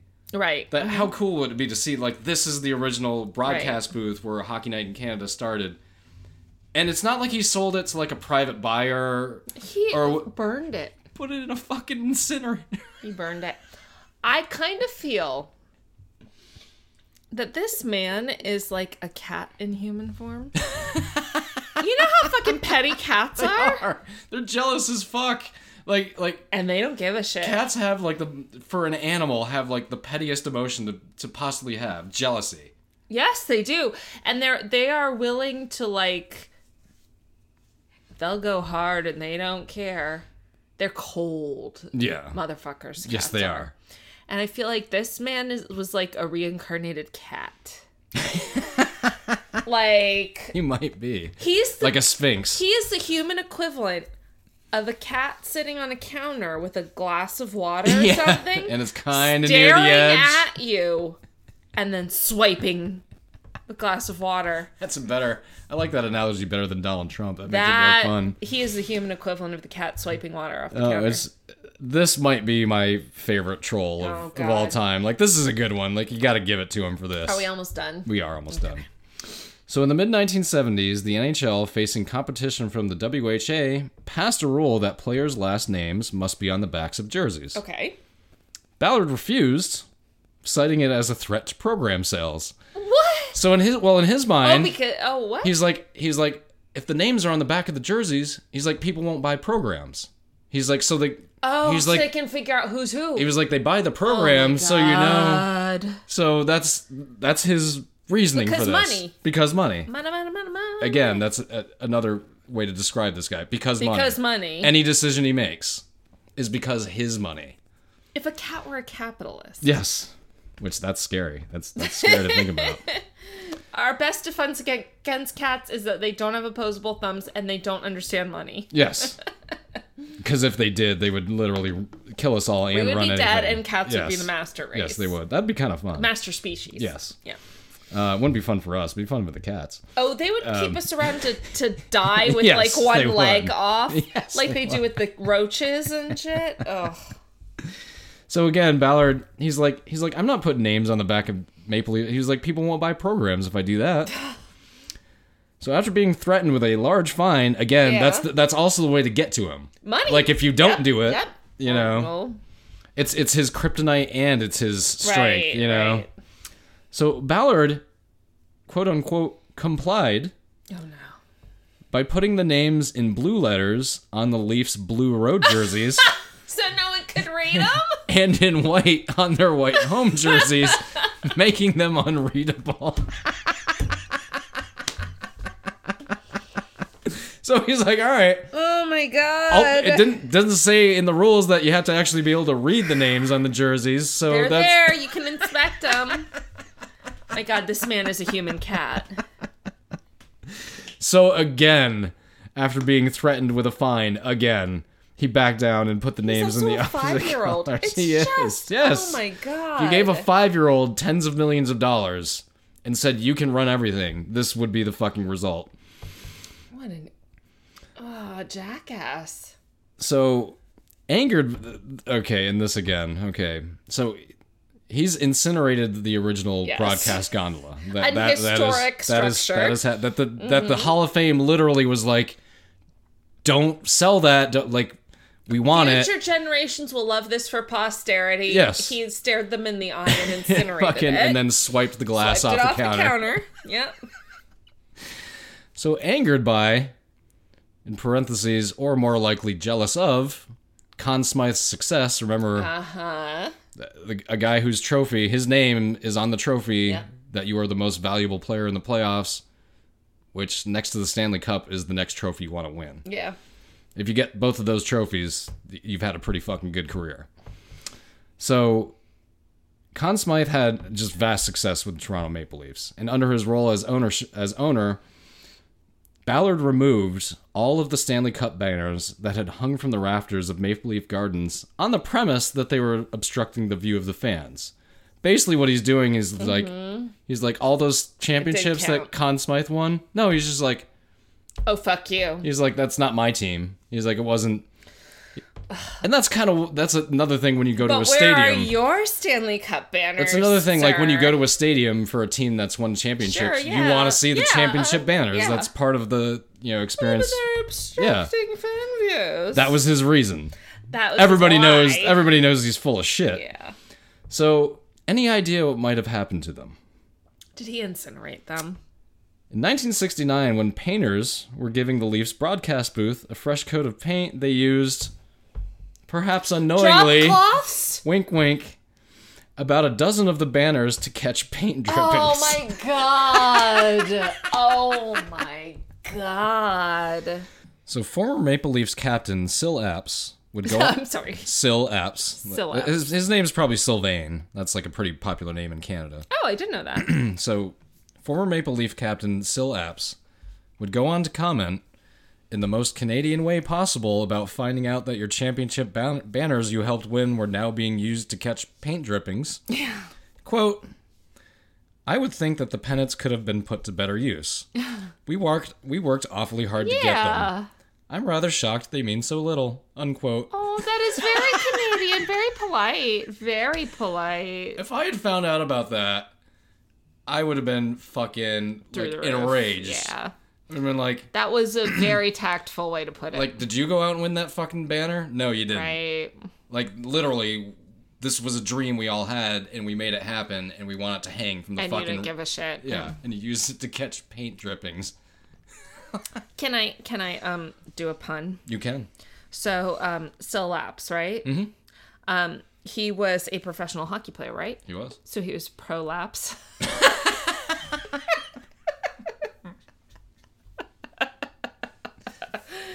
you know, our You're, get, prolapse. you're getting pretty. You're getting pretty punchy at this point. We literally have. We literally it is have almost midnight. We have eight minutes to get this out. Yes, let's do it. I have to edit. I have to render. Come on. Yes. So when the Leafs moved to the Air Canada Centre in 1999, the NHL presented the team with new banners to replace those Ballard had removed. Oh well, okay. So they kind of, I'm, but that's still shitty. Like he basically didn't give a shit about history. No, not Clearly. at all. Not at all. He incinerated a booth. He used drop claws as, or uh, banners as drop claws. Yes. So I also mentioned in the opening that Ballard also owned the Hamilton Tiger Cats Yes, he of the did. CFL, which he also ran like a circus. I'm sure. I wanted to keep the focus of the story about his tenure with the Maple Leafs. However, here are just a couple of nuggets from his Mm-hmm. Okay. tenure with the Tiger Cats as being owner. So the Tiger Cats made the playoffs every year under Ballard's ownership and played in four Grey Cup championship games, losing in 80, 84, and 85 before finally winning the Grey Cup in 1986. Okay. As owner of the Tiger Cats, Ballard claimed to be losing a million dollars a year, which you know he doesn't like that. No. So in 1986, Ballard publicly called the Tiger Cats cats a bunch of overpaid lo- losers, quote unquote, Of his own. of his own team. players. After the Tiger Cats beat the Toronto Argonauts in the Eastern Final in 1986, Ballard stated, quote, "You guys may still be overpaid, but after today, no one can call you losers." God, what a prick. Also, as owner of the Tiger Cats, for a few games at Maple Leaf Garden, Ballard for a short time had the Tiger Cats logo painted at center ice of Maple Leaf Gardens in place of the blue maple leaf Oh my god. for hockey games. And like the What? league like the league didn't notice at first and then when they did they were like wrong sport. They're like this is the, No. they're like this is the NHL, we're not going to be promoting Another league. Another league. sport, let alone another. whether you league, own yeah. Uh-huh. Oh another team from another league or not. Like you're not allowed to do that. And again, God. threatened him with a fine, and so he was like, Well, "It's just, money. Okay then. it's like his whole life is like." His language is money. His love language And is money. it's like it's like staring at somebody who's like, "I'm gonna touch the stove, like I'll- Yeah. Mm-hmm. I'll, do it," and then threaten him, and then he's like, "Okay," but he he's constantly just trying to see how much he what can get away nerve with. can I touch on? Yes. Yeah. Mm. And that is the very long story of Harold Ballard. Should we call this Harold Ballard or Harold Ballard and the Toronto Maple Leafs? or the ballad of Harold Ballard. We could do that I would I would actually do Harold Ballard in the Toronto Maple Leafs because so that's what we people- were concentrating on. Mm-hmm. Yes, so people at least people have heard of the Toronto Maple Leafs. Harold, not Howard. correct. Harold Ballard. Yep. It is. w- It is difficult. It is strangely difficult. to Howard remember. Ballard is Howard easier Ballard. to say. Howard Ballard. Harold Ballard. Harold Ballard is Harold Ballard. yes. Bill Ballard is easier than that. His Yes. Mm-hmm. son, you know. Okay, Harold Ballard. So, um, if if especially for our like uh, our West Coast listeners who like this drops at like 9 p.m. on a Saturday on Sunday night or whatever, or our New Zealand or uh, Singaporean or Hong Kong or or Australian listeners where this drops like noon or in the afternoon. If it's a few minutes behind, it's because you're literally hearing this like 15 minutes after we finished it. Yes. which is But not we the, got it! Which is not the first time we've We had to. did it! It's not the first time we've this had is to get the one and have the closest gun. we've cut it. Probably. This is the closest we've cut it. Yeah. So, so hopefully that was a little more. Well, it's infuriating, but lighthearted. yes. Nobody died. No. People's careers were People's, sabotaged. people's yes, people's lives were ruined, but other than that, Um, uh, ar- historical artifacts were destroyed, but nobody died. So there's that. Not sure which, like, like like I first heard the guy's story like literally only like like maybe two months ago, Mm. and then just kind of randomly found like the the hockey guy's whole story on. him. Okay. And it's just In the word of the hockey guy. yeah. so- no. He he's, he goes. Uh, he's like so. yeah. Sorry, yeah. It's like it's like I don't want to talk about this guy, but I have Mm-hmm. to. Like he's a pivotal part of He's the reason they sucked. yes, and probably still do. Like it's You don't get over that immediately. no. So It's a, a, a cultural problem Yes. for many years, yeah. and again, he did pass away at the age of 86 in, 19, Bye-bye. in 1990. Bye bye, Ballard. And uh, w- and after all the shit you've just heard, to the delight of Toronto Maple Leafs Did- fans, was there like actual dancing in the streets? I sort of wouldn't be thing? surprised. there was a lot of there was a lot of drinking Molson and Labatt Blue that day. you That's go. for sure. And and uh, whiskey. It's good old Canadian Uh, whiskey. yeah, I was gonna say uh the what is the Canadian brand the of whiskey Crown oh, Royal. Uh, Crown. Yeah. Yep. Crown Royal. Yeah. Eh? Oh yeah. Oh, Oh, geez. poor Toronto. Oh, we're so Toronto. sorry. We're so sorry. Toronto. So sorry, Toronto. we love our Canadian brethren. We do. You're our favorite. Yes, and we don't deserve you most. Of No, we don't. To be to be honest, To be honest. yes, we don't deserve you. uh, allow us this one mocking. Yes. that's all. the- yes, we have to get back at you. Like we have We're to put the you, international punchline. we have so. to put you in your place occasionally. So that was the ballad of Harold Ballard and the Yes. Toronto Maple Leafs. yes. I love that one. This has been another episode of All Bad Things. I'm Rachel. I'm David. We'll see you next week.